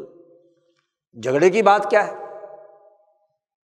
اس ترتیب سے شاہ صاحب نے وہ الجادۃ القویمہ المحمدیہ متعین کیا کہ اب شریعت مقدسہ اس چیز کا نام ہے۔ یہ ضمنی بائیلات جو وقتی ضرورت اور اصول انتظام کے ساتھ وجود میں آئے ہیں، ان کو شریعت کہنا چھوڑ دو، اور مفاد پرست طبقہ اس شریعت کے نام پر لوگوں کا استحصال کر رہا ہے۔ چونکہ فتاوی عالمگیری میں وہ ٹیکس ضرورت کے مطابق لگائے گئے تھے اس زمانے میں، لہذا آج بھی ہمیں لوٹ خسوٹ کے لیے ٹیکس لگائے رکھنا ہے۔ جی وہاں اگر اجتماعی ضرورت کے لیے مثلاً استعمال ہو رہے تھے، آج ذاتی اور انفرادی لوٹ خسوٹ کے لیے استعمال ہو رہے ہیں۔ کوئی قانون وقتی طور پر کہیں امن و امان قائم کرنے کے لیے نافذ ہوا تھا، آج شریعت کے نام پر مسلط کر کے اس سے کیا قانون سے عمراء اور علماء فائدے اٹھا رہے ہیں۔ یہ وہ کام ہے جو شاہ صاحب نے کیا، اس لیے اپنے دور کے علماء کو کہا کہ تمہارا حالت، بلکہ سارے طبقوں کو مخاطب کیا، تفہیمات الہیہ میں پوری تفہیم موجود ہے کہ اس زمانے کا رنگ یہ ہے کہ یہ تمام طبقے اپنے اپنے افعال پر نظر ثانی کریں۔ شاہ صاحب نے کہا ایھا السفہاء المسمون انفسکم بالعلماء اشتغلتم بعلوم اليونانیین والمنطق والصرف والنحو وأعرضتم عن کتاب اللہ وسنت رسولہ صلی اللہ علیہ وسلم۔ اے بے وقوف لوگوں جنہوں نے اپنا نام عالم، علماء رکھا ہوا ہے، تم لوگوں نے ادھر ادھر کے ذیلی علوم، ضمنی قوانین والی چیزیں، باتیں، صرف نحو اور گرامر کی بحثیں، منطقی بحثیں، عقل کے قلابے ملاتے ہو، لیکن جو کتاب اللہ اور سنت رسول اللہ سے جو جادہ قویمہ محمدیہ کا نہر گزر رہی ہے، ہاں جی، دریا سمندر پڑ رہا ہے، اس کے ساتھ تم اعراض کرتے ہو، اس کو بات سمجھتے نہیں ہو، اس کو اصل نہیں قرار دیتے، اپنی تخریجات کو تم نے اہم بنا رکھا ہے۔ تو فوجیوں کو مخاطب کیا، مجاہدوں کو مخاطب کیا، لشکریوں کو مخاطب کیا، حتیٰ کہ صنعت و حرفت والوں کو مخاطب کیا، حتیٰ کہ ان پیروں کی اولادوں کو مخاطب کیا کہ تم جو اپنے جہالت کے باوجود اپنے اپنے آباء و اجداد کی قبروں کے اوپر مجاور بن کر بیٹھے ہو کہ جی میں فلاں پیر کا بیٹا ہوں، علم ندارد، لیکن ضلوا فاضلوا، گمراہ کرتے ہو، غلط فتوے جاری کرتے ہو، تم نہ علم سیکھا، نہ جادہ قویمہ سیکھا، نہ قرآن سیکھا، نہ حدیث سیکھی، نہ اس فکر ولی اللہ کو صحیح طور پر سمجھا، نہ شریعت مصطفیہ کو سمجھا، اور تم جناب تعویذ بانٹتے ہو، دم درود پھوکے مارتے ہو، نذرانے وصول کرتے ہو، اور جہالت پھیلاتے ہو، جھوٹی باتیں منتقل کرتے ہو۔ پوری خبر لیے شاہ ولی اللہ صاحب تمام طبقوں کی۔ تو شاہ صاحب نے اس کے مقابلے میں یہ جادہ قویمہ متعین کر کے حکمت عملی کی اہمیت واضح کی، یہ بنیادی کام۔ اور پھر اسی کی اساس پر امام شاہ عبدالعزیز نے جب یہ دیکھا، حکمت عملی کے اصول پر ہی دیکھا، کہ جو بات انہوں نے اپنے والد گرامی اور جماعت ولی اللہ سے سیکھی، ان کے استاذ ہیں خواجہ محمد امین ولی اللہ جو شاہ ولی اللہ صاحب کے شاگرد کشمیری ہیں، پیشے کے اعتبار سے کارپینٹر ہیں، نجار ہیں، لیکن شاہ صاحب کے پاس ساری عمر گزار دی اور علوم سیکھے، شاہ عبدالعزیز کے استاذ ہیں۔ فتح الرحمن کا ترجمہ انہی کی وجہ سے پوری دنیا میں نشر ہوا۔ مولانا عاشق پھلتی جو شاہ ولی اللہ صاحب کے دوسرے بڑے اجل، بلکہ پہلے بڑے اجل خلفاء میں سے ہیں، جن کو شاہ صاحب نے اپنا ہمزاد گویا کہ قرار دیا ہے، ان سے سیکھا شاہ عبدالعزیز صاحب۔ مولانا سندھی فرماتے ہیں کہ جب دلی پر انگریز سامراج کا قبضہ ہو گیا، تو اب حکمت عملی کے اصول پر ہی شاہ عبدالعزیز صاحب نے یہ فتویٰ دارالحرب جاری کیا، اور فتویٰ دارالحرب کی وضاحت اور حقیقت بیان کی ہے مولانا سندھی نے کہ کیا ہے، سمجھنے کی بات ہے، حکمت عملی اور سیاست کے اصول پر۔ عام طور پر سمجھا جاتا ہے فتویٰ دارالحرب کا مطلب ہے بس ہتھیار اٹھاؤ، جنگ کرنا شروع کر دو، لڑائی بھڑائی شروع کر دو، قتل و غارت گری شروع کر دو۔ نہیں، اگر یہ بات ہوتی تو سب سے پہلے ہتھیار فتویٰ دینے والا خود اٹھائے۔ شاہ عبدالعزیز صاحب نے تو کوئی جنگ نہیں لڑی، کوئی ہتھیار نہیں اٹھایا۔ تو مولانا سندھی نے اس کی وضاحت کی ہے، فتویٰ دارالحرب اس بات کا اعلان تھا کہ نبی اکرم صلی اللہ علیہ وسلم سے لے کر مسلمانوں کی جو حکومت دنیا بھر میں قائم ہوئی، اور اس کی ایک شاخ محمود غزنوی کے زمانے سے ہندوستان کے اندر سلطنت چل رہی تھی، سلطنت اسلامیہ، قانونی طور پر یہ سلطنت ٹوٹ چکی، کیونکہ حکم کمپنی بہادر کا،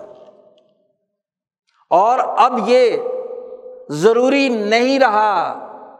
کہ آپ اس سسٹم کے بادشاہ، امراء اور یہاں کے علماء، یہاں کے جو ادارے بنے ہوئے ہیں، ان اداروں کی اتباع کریں۔ جمہور مسلمان اس سسٹم اور اتھارٹی سے جو وجود میں آئی تھی محمود غزنوی سے لے کر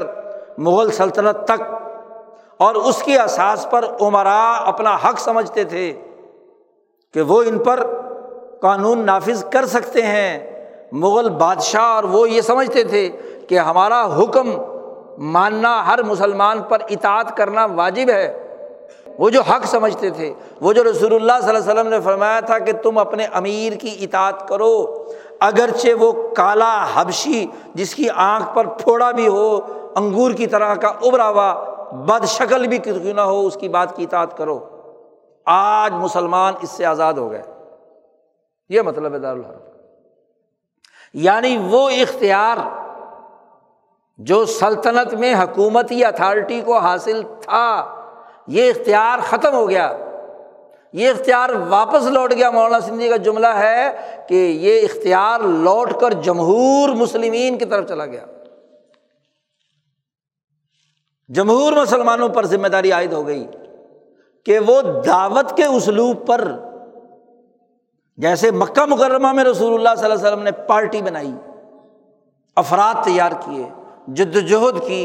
کوشش کی نیا سٹرکچر بنانے کے لیے، نیا نظام بنانے کے لیے۔ اس کے راستے میں جو تم نے یہ رکاوٹ کھڑی کی ہوئی ہے کہ جی اپنے بادشاہ کی اطاعت کرنا ضروری ہے، اپنے امیر کی اطاعت کرنا ضروری ہے، اس کی اطاعت کے مطابق کام ہوگا، جی ٹھیک ہے، ٹوٹتے ٹوٹتے اس کو 50 سال لگ گئے 1857 تک، جی کیونکہ اس کا رعب 800 سال کی حکومت تھی، کوئی ایک دن میں ریاست ٹوٹ جانی تھی، یعنی اس کی اتھارٹی لوگ ماننے سے انکار کرتے۔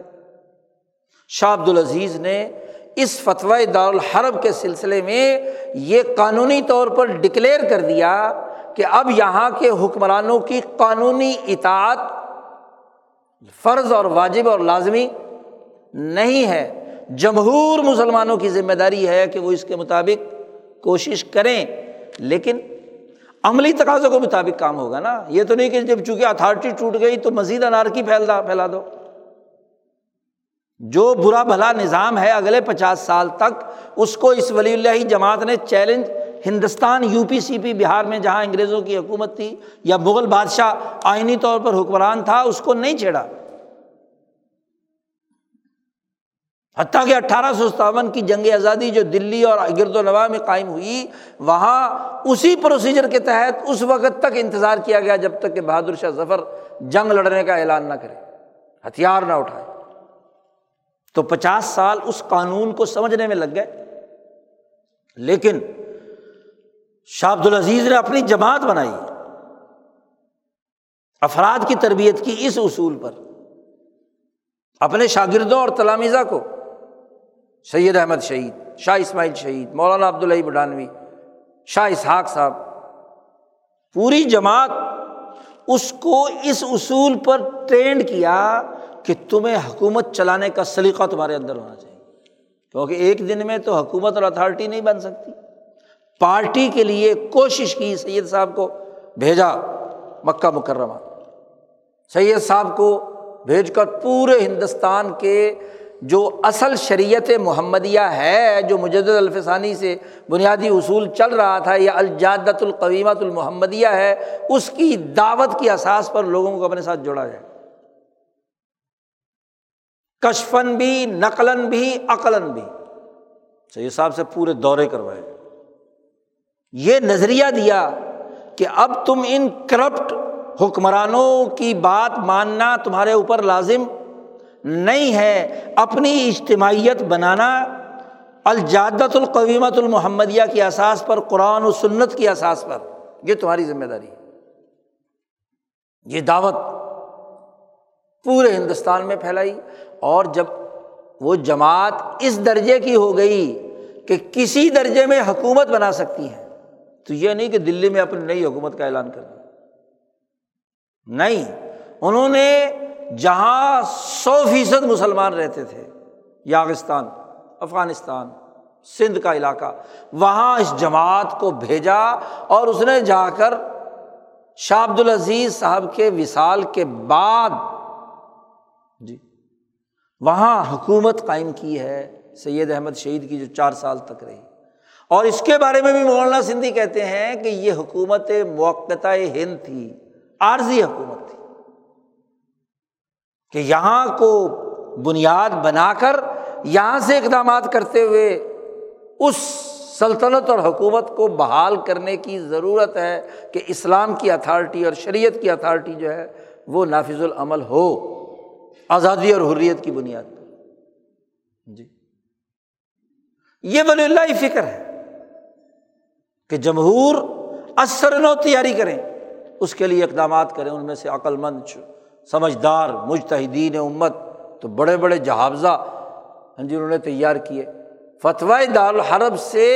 سلطنت مغلیہ کی جو اتھارٹی کی اساس پر دباؤ تھا، کیونکہ جب مغل بادشاہ ایسٹ انڈیا کمپنی کے ماتحت ہو گیا، حکم کمپنی بہادر کا چل رہا ہے، تو نام کا بادشاہ ہے نا، اس کی اطاعت اسلام کی اطاعت نہیں رہی، یہ قانونی بات فتوی دارالحرب کے ذریعے سے واضح کی گئی، اور اس پر پھر آگے 50 سال کی جدوجہد کا نتیجہ 1857 تک جنگ آزادی کا، پورے ہندوستان کے جمہور نے بیک وقت انگریز سامراج اس کمپنی کے خلاف بغاوت کی، جدوجہد کی، کوشش کی کہ اب جمہور اختیار اپنے ہاتھ میں لے، اس کے لیے اقدامات کرے۔ 1857 میں صورتحال بالکل ہی بدل گئی کہ جو راہ سہا نظام تھا وہ بھی غداروں، منافقوں اور عمراء کے نتیجے میں شکست سے دوچار ہو گیا اور مکمل قبضہ اور تسلط انگریز سامراج کا ہو گیا۔ تو اب ولی اللہ ان شاہ عبدالعزیز اور سید احمد شہید کی تربیت یافتہ جماعت، ان کی شہادت کے بعد اس کے رہنما تھے شاہ محمد اسحاق دہلوی، اور شاہ محمد اسحاق دہلوی نے پھر اپنا مرکز، کیونکہ یہاں سے انہیں حجاز جانا پڑا چھوڑ کر، تو انہوں نے مرکز مکہ مکرمہ پہ بنایا، اور اس کے لیے پھر ضرورت پیش آئی کہ یہاں تربیت یافتہ افراد اپنا مرکز بنائیں ذیلی۔ شاہ اسحاق صاحب کی زیر نگرانی ان کے تربیت یافتہ، ان سے تعلیم حاصل کرنے والے، علمی اعتبار سے شاہ عبدالغنی مجددی، اور سیاسی عمارت اور رہنمائی جنہوں نے 1857 کی جنگ آزادی لڑی امیر امداد اللہ سید الطائف حاجی امداد اللہ محاجر مکی، ان کے سرپرستی میں 1857 کے 10 سال بعد 1866 میں اس بر عظیم پاک و ہند میں مولانا قاسم نانوتوی، مولانا رشید احمد گنگوہی، انہوں نے مرکز بنایا۔ اس مرکز کی ہدایات حاجی امداد اللہ محاجر مکی سے، وہاں سے ایک نئی جماعت کی شیرازہ بکھر چکا ہے، شریعت محمدیہ الجادۃ القویمہ کی اساس پر ایک نئی جماعت جو اس اصول پر ہو کہ اس اصول پر افراد سازی کی جائے، یہ جو شریعت کے نام پر تخریجات فقہیہ کو بنیاد بنا کر انگریز حکمرانوں کی تائید اور حمایت کا جو اعلان کیا جاتا ہے کہ جی اپنے حکمرانوں سے بغاوت نہیں کرنی چاہیے، خروج نہیں کرنا چاہیے، ان کی اتھارٹی ماننی چاہیے، اس تصور کا رد کیا ہے حاجی امداد اللہ محاجر مکی، مولانا قاسم نانوتوی، مولانا رشید احمد گنگوہی اور ان کے تربیت یافتہ شیخ الہند اور ان کے تربیت یافتہ مولانا حسین احمد مدنی، امام انقلاب مولانا عبید اللہ سندھی، مفتی اعظم مفتی کفایت اللہ دہلوی، اور شیخ الہند کی پوری جماعت شاہ عبدالرحیم رائے پوری، ان کے آگے تربیت یافتہ شاہ عبدالقادر رائے پوری، شاہ عبدالعزیز رائے پوری۔ یہ وہ ولی اللہ اسکول آف تھاٹ ہے کہ اب اس کی اساس پر کام ہونا چاہیے۔ مولانا سندھی نے یہاں بہت اچھا تجزیہ کیا ہے حکمت عملی کے اصول پر کہ انگریز سامراج سمجھتا تھا کہ یہ جو جماعت ہے جو دیوبند میں بنی ہے، یہ جو جماعت ہے یہ سید احمد شہید کی جماعت کا تسلسل ہے، یہ شاہ ولی اللہ کے اس فکر پر ہے جو جادہ قویمہ محمدیہ کی اساس پر قرآن حکیم کے اس علمی سمندر سے غوطہ زن ہو کر جدید دور کے تقاضوں کے مطابق سسٹم بنا رہی ہے۔ جب جمہور عوام کو اپنی طرف متوجہ کرنا ہے تو اس زمانے کے جمہور عوام کی زبان اردو تھی، تو مولانا محمد قاسم نانوتوی نے جتنی بھی کتابیں، تقریریں، کام کیا وہ اردو زبان میں تھا، جمہور کو موٹیویٹ کرنے کے لیے، تحریک پیدا کرنے کے لیے۔ حتیٰ کہ مولانا سندھی کہتے ہیں کہ بسم اللہ الرحمن الرحیم بھی عربی میں نے لکھی، اس کا بھی اردو میں ترجمہ لکھا، الحمدللہ کا بھی اردو ترجمہ کتاب کے شروع میں لکھا، کیونکہ عوام، جمہور، مسلمان، انہیں شریعت حقانی سکھانی ہے، انہیں تخریجات فقہیہ کے اندر الجھانا نہیں۔ لیکن انگریز سامراج نے ایک اور کام کیا کہ شریعت کے نام پر لفظ شریعت استعمال کیا، اور اس کے لیے شاہ عبدالحق محدث دہلوی رحمۃ اللہ علیہ، جنہوں نے فقہ حنفی کی حنفیت اور اس کی تخریجات پر بڑا زور لگایا، اگرچہ بعد میں وہ خود مجدد صاحب کے بھی قائل ہو گئے دونوں کی آپس میں خط و کتابت، ان کا ایک علمی اختلاف تھا، وہ دونوں اختلاف حل کر کے بعد میں ان کے بیٹے مولانا شیخ نور الحق اور ان کے آگے پوتے پڑپوتے شیخ فخر الدین، یہ سب کے سب مجددی بن گئے، سید مجدد الف ثانی کی بات اور نظریہ مان لیا، بلکہ ایک ان کے پوتے نے تو اپنے والد کے بنیادی نظریات کے خلاف کتاب بھی لکھی، تو مجددی بن گئے تھے وہ تو اپنے زمانے کے، کیونکہ جو حقائق اور دلائل مجدد صاحب نے پیش کیے تھے ان کا توڑ مولانا عبدالحق محدث دہلوی کے ہاں بھی نہیں تھا، اس لیے انہیں قبول کرنا پڑا، انصاف پسند تھے، حقائق سے تعلق رکھتے تھے۔ لیکن جب یہ دیوبند کا مرکز بنا اور یہ جو ولی اللہ جماعت کام کر رہی تھی، بلکہ اس سے پہلے ہی شروع کر دیا، شاہ اسحاق صاحب کے بعد شاگردوں کو آگے لایا اور اس کے ذریعے سے مختلف گروہ پیدا کر دیے گئے کہ وہ طریقہ حقانی کے ماننے والے ہیں، اور چونکہ طریقہ حقانی شیخ عبدالحق محدث دہلوی کے پیر تھے حضرت موسیٰ پاک جو ملتان جن کا مزار ہے، تو اس خطے میں خاص طور پر شریعت کے نام پر وہ جو فقہی تخریجات ہیں حنفیوں کی، جس کی پوری دلائل کے ساتھ شیخ عبدالحق محدث دہلوی نے بڑی کوشش کی ہے کہ حنفیوں کی بات اوپر رہ جائے، اس کے اساس پر پروپیگنڈا کیا کہ یہ جو جادہ قویمہ محمدیہ ہے تو ٹھیک، لیکن امام ابو حنیفہ اور یا فقہ حنفی کے علماء جن میں ابن عابدین شامی فتاوا کے بڑے مصنف ہیں، فلاں فقی جنہوں نے فتاوا عالمگیری مثلا ہماری آخری کتاب ہے، تو اس کو شریعت کے نام پر یہاں پھیلا کر ولی اللہ جماعت کے خلاف استعمال کرنے کی کوشش کی۔ یہ وہ بنیادی نقطہ اختلاف ہے کہ ایک دور کا ضمنی قانون اور ضابطہ اسے شریعت بنا کر پیش کیا جا رہا ہے، حالانکہ شریعت تو شریعت مصطفیہ ہے، اس شریعت کی نکلی ہوئی ایک شاخ حنفیت، اور حنفیت سے بھی آگے مختلف جو متاخرین نے اس میں تخریجات اور ضمنی قوانین بنائے ہیں،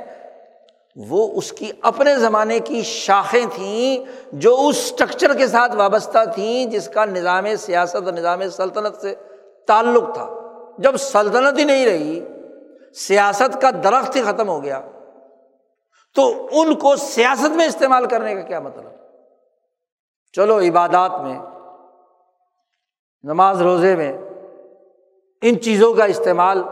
آپ کا ذوق ہے، کوئی کسی بھی نقطہ نظر سے عمل کرنا چاہتا ہے تو کرے، آزادی ہے، لیکن سیاست کے اندر اس کو شریعت بنا کر میدان میں اتارنا، اس سیاسی جدوجہد کے جو شیخ الہند کر رہے تھے، تو شیخ الہند کے مقابلے میں کیا ہے اس طرح کے ماشاء اللہ مذہبیت کے دلدادہ لوگوں کو پیدا کر دیا۔ حالانکہ شیخ الہند رحمۃ اللہ علیہ شیخ عبدالحق محدث دہلوی کے طریقے کو بھی پڑھاتے تھے مجدد الف ثانی کے طریقے کے ساتھ ملا کر، امام شاہ ولی اللہ دہلوی کے اصول پر، اور پڑھانے کا چونکہ انداز درس و تدریس کا یہ ہوتا ہے کہ ایک موقع پر ایک باب سے متعلق جتنے محققین کی آراء ہیں وہ پہلے پیش کی جاتی ہیں، اور ان کا پھر تحلیل و تجزیہ کر کے جو آخری اور حتمی بات ہوتی ہے وہ واضح کی جاتی تحقیق کے نقطۂ نظر سے۔ تو شیخ الہند تمام فقہاء اور مفتیوں اور ان کے جو اقوال ہیں وہ نقل کرتے تھے، شاہ عبدالحق محدث دہلوی کی بات بھی نقل کرتے تھے جی، اور آخر میں فیصلہ کن جو رائے دیتے تھے وہ افضل المحققین امام شاہ ولی اللہ دہلوی کی بنیاد پر بات کرتے تھے۔ شیخ الہند کا یہ انداز و اسلوب، اور یہی انداز و اسلوب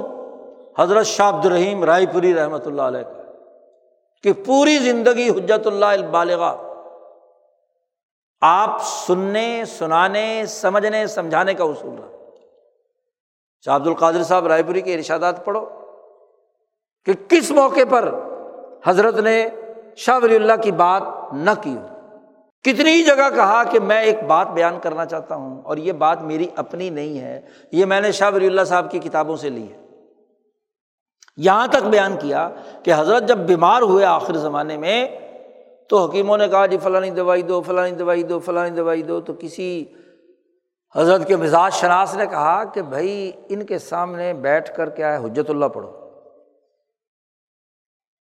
لوگ تو مریض کے پاس کیا ہے سورۃ یاسین پڑھتے ہیں، قرآن پڑھتے ہیں، فلانا فلانا معمول، تو اور شاہ عبدالرحیم رائے پوری کے پاس بیٹھ کر کیا پڑھی جا رہی ہے حجت اللہ. جب پڑھنی شروع کی تو حضرت لیٹے ہوئے تھے، تکلیف کرا رہے تھے، جیسے ہی سننا شروع کیا تو اٹھ کر بیٹھ گئے، صحت مند ہو گئے اور گفتگو شروع کر دی. واہ واہ واہ واہ، کیا بات شاہ صاحب نے کہی، کیا بات شاہ صاحب نے کہی، اس کی تائید میں. یعنی انتقال کے وقت بھی، آخری وقت میں بھی حجت اللہ سننے کا معمول ہے. اور پھر شاہ عبدالقادر رائے پوری کے تمام ارشادات میں یہ بات موجود ہے. اسی طریقے سے مولانا سندھی، مفتی کفایت اللہ دہلوی، کفایت المفتی، مفتی کفایت اللہ صاحب کی اٹھا کر دیکھیں، وہ جادہ قویمہ محمدیہ کے اساس پر پیش آمدہ مسائل سیاسی ہوں، سماجی ہوں، عبادات سے متعلق ہوں، اس کے مطابق رائے دیں. فقیہ النفس، جزیہ نقل نہیں کریں گے کہ شامی نے یہ کہا، فلانے نے یہ کہا، فلانے نے یہ کہا، نہیں. آپ اس کے مقابلے میں مفتیوں کو دیکھیں جو دیوبند میں بھی بعض بیٹھ گئے تھے بعد میں، جی مفتی عزیز الرحمان صاحب عثمانی کے بعد، تو وہاں بھی حوالے ملیں گے، فلانے نے کہا، فلانے نے کہا، فلانے نے کہا. جی بھائی وہ تخریجات ہیں اپنے دور کی ضروریات اور تقاضوں کے مطابق. بات اس شریعت محمدیہ کی ہے جو الجادۃ القویمہ ہے، جو امام شاہ ولی اللہ اور مجدد الف ثانی سے شیخ الہند تک آیا ہے. اسے مفتی کفایت اللہ صاحب نے سامنے رکھا اور اس کے مطابق فتاویٰ لکھے. 10 جلدوں میں فتاویٰ میں اسی اسلوب کا اختیار کیا ہے، بالخصوص سیاسیات کے باب میں. جب سامراج نے یہاں علماء اسلام کی پارٹی بنوائی تو اس کے خلاف فتویٰ دیا کہ اس کا علماء حق سے کوئی تعلق نہیں، یہ تو اس کی پیٹھ پہ چھلا گھونپ کے بنائی گئی ہے، سیاسی شعور کی بنیاد، حکمت عملی کے اساس پر. کہ ایسے وقت میں جہاں علماء متفق ہو کر آزادی کی جنگ لڑ رہے ہیں، وہاں اس سے علیحدہ ہو کر ایک جماعت بنائی جا رہی جو انگریز کے اشارے پر کام کر رہی ہے. فتویٰ دیا مفتی کفایت اللہ صاحب. فقیہ النفس حضرت مدنی رحمۃ اللہ علیہ نے، یہ جتنے بھی تخریجات والے تھے حضرت مدنی کے در پہ، خود شاہ عبدالقادر صاحب رائے پوری کے پاس مظاہر العلوم کا پورا قصہ لکھا ہوا ہے ارشادات میں. میرے امام حسین احمد مدنی نے کیا کہا ہے میں تو وہ مانوں، کیونکہ حکمت عملی کے اصول پر آج کے دور کا تقاضا کیا ہے، یہ ولی اللہ فکر ہے. جی یہ ولی اللہ فکر ہے کہ ایک مسلم لیگی لیڈر حضرت مدنی کی شان میں گستاخی کرتا ہے اور شاہ عبدالعزیز صاحب اس کے منہ پر تھپڑ رسید کرتے ہیں کہ تم محققین علماء کے خلاف زبان درازی کرتا ہے. اسی لاہور شہر میں، اسی 32ویں جیل روڈ پر، اس سے بڑا فخر ولی اللہ اور کیا ہوگا. جی آپ دیکھیے کہ یہ وہ فکر ولی اللہ جس کا تسلسل ہے. اگر آپ اس کا انکار کرتے ہیں تو دیوبند کا انکار ہے، شاہ صاحب کے خانوادے کا انکار ہے، رائے پور کے تمام چاروں مشائخ کا انکار ہے، شاہ عبدالرحیم رائے پوری کا انکار ہے، شاہ عبد القادر، شاہ عبدالعزیز. یہ فکر ولی اللہ ہے کہ حکمت عملی کے تقاضوں کے مطابق کیا کردار ہو رہا ہے. اسی کی اساس پر جب اس بر عظیم پاک و ہند کے اس علاقے پاکستان کو استعمال کیا گیا 2 اہم ترین سامراجی سیاسی مسائل میں، افغانستان کی جنگ لڑوائی گئی تو یہی فتوے دینے والے تخریجات کی بنیاد پر جہاد کے فتوے دینے والوں نے فتوے دیے کہ جہاد فرض ہو گیا ہے. تو یہی ولی اللہ فکر تھا جس کی اساس پر شاہ عبدالعزیز رائے پوری اور شاہ سعید احمد رائے پوری نے کہا کہ یہ شرعی جہاد نہیں ہے، یہ جہاد فی سبیل الامریکہ ہے، یہ امریکہ اور روس کی جنگ ہے. حکمت عملی کا تقاضا یہ ہے، سیاسی شعور کا تقاضا یہ ہے کہ تخریجات کی بنیاد پر فتوے داغ داغ کر تم یہاں کے نوجوانوں کو مروا رہے ہو. اس کا حکمت عملی سے کیا تعلق؟ جب انہوں نے یہ موقف اپنایا، کوئی ایک آدمی بتا دے کہ شاہ عبدالعزیز صاحب نے جہاد افغانستان کی حمایت کی ہے، کوئی بتا دے، کوئی بتا دے کہ کسی موقع پر انہوں نے یہاں آزادی اور حریت کی تحریک چلانے والی ولی اللہ جماعت کی مخالفت کی، ان کی پوری تائید تھی۔ مشائخ رائے پور کا اصول اور دستور ہے کہ جو شیخ کی رائے ہے اس کے ہر مرید کو وہی رائے رکھنی ہے، خاص طور پر جس نے جانشین بننا ہے، اس کی اپنی کوئی مرضی نہیں ہوتی، وہ اپنے شیخ کی زندگی میں شیخ کی منشا کے خلاف نہ رائے قائم کر سکتا ہے۔ پارٹی بنانا تو دور کی بات ہے، جماعت بنانا تو بہت بات کی بات ہے۔ فکر ولی اللہ کی اساس پر حضرت کو ضرورت پیش آئی کہ بھائی یہ پاکستان میں وہ لوگ جو اپنے آپ کو دیوبند سے وابستہ کر رہے ہیں، وہ لوگ جو اپنے آپ کو شیخ الہند سے وابستہ کر رہے ہیں، وہ لوگ جو اپنے آپ کو شاہ ولی اللہ سے سند لے رہے ہیں، ان کا حال یہ ہے کہ آج یہاں فلاں فکر پر پارٹیاں بن رہی ہیں، تو کیوں نہ وہ جو علماء حق کا تسلسل ہاں جی ان تمام بزرگوں کی بنیاد پر ہے، اس ولی اللہ فکر پر تنظیم کیوں نہیں بننی چاہیے؟ نوجوانوں کو کیوں نہ جمع کیا جائے، ان کو کیوں نہ کیا ہے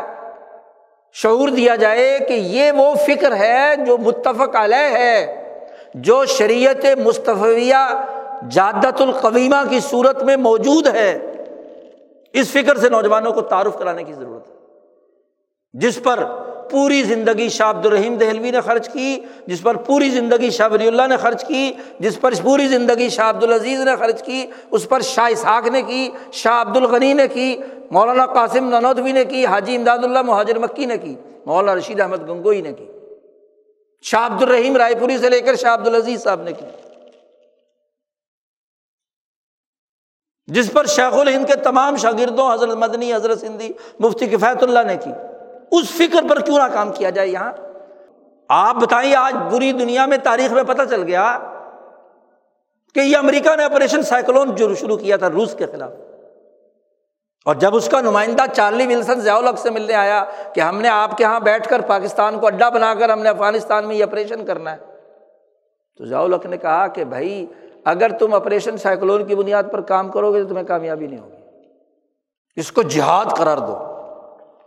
کاغذات میں تمہارا آپریشن سائیکلون ہو لیکن اس کو جہاد کا لفظ بولو گے تو یہاں کے مذہبی لوگوں سے اس کے حق میں فتوے لے کر ان لوگوں سے آگے بروئے کار لا کر ان سے کیا ہے کام لیا جا سکتا ہے۔ جی ضیاء الحق کے مشورے پر وہ چارلی ولسن کہتا ہے کہ ہم نے پھر اس کو جہاد کا ٹائٹل دیا، پھر اس کے مطابق فتوے لکھوائے، اس کے مطابق تحریریں لکھوائیں،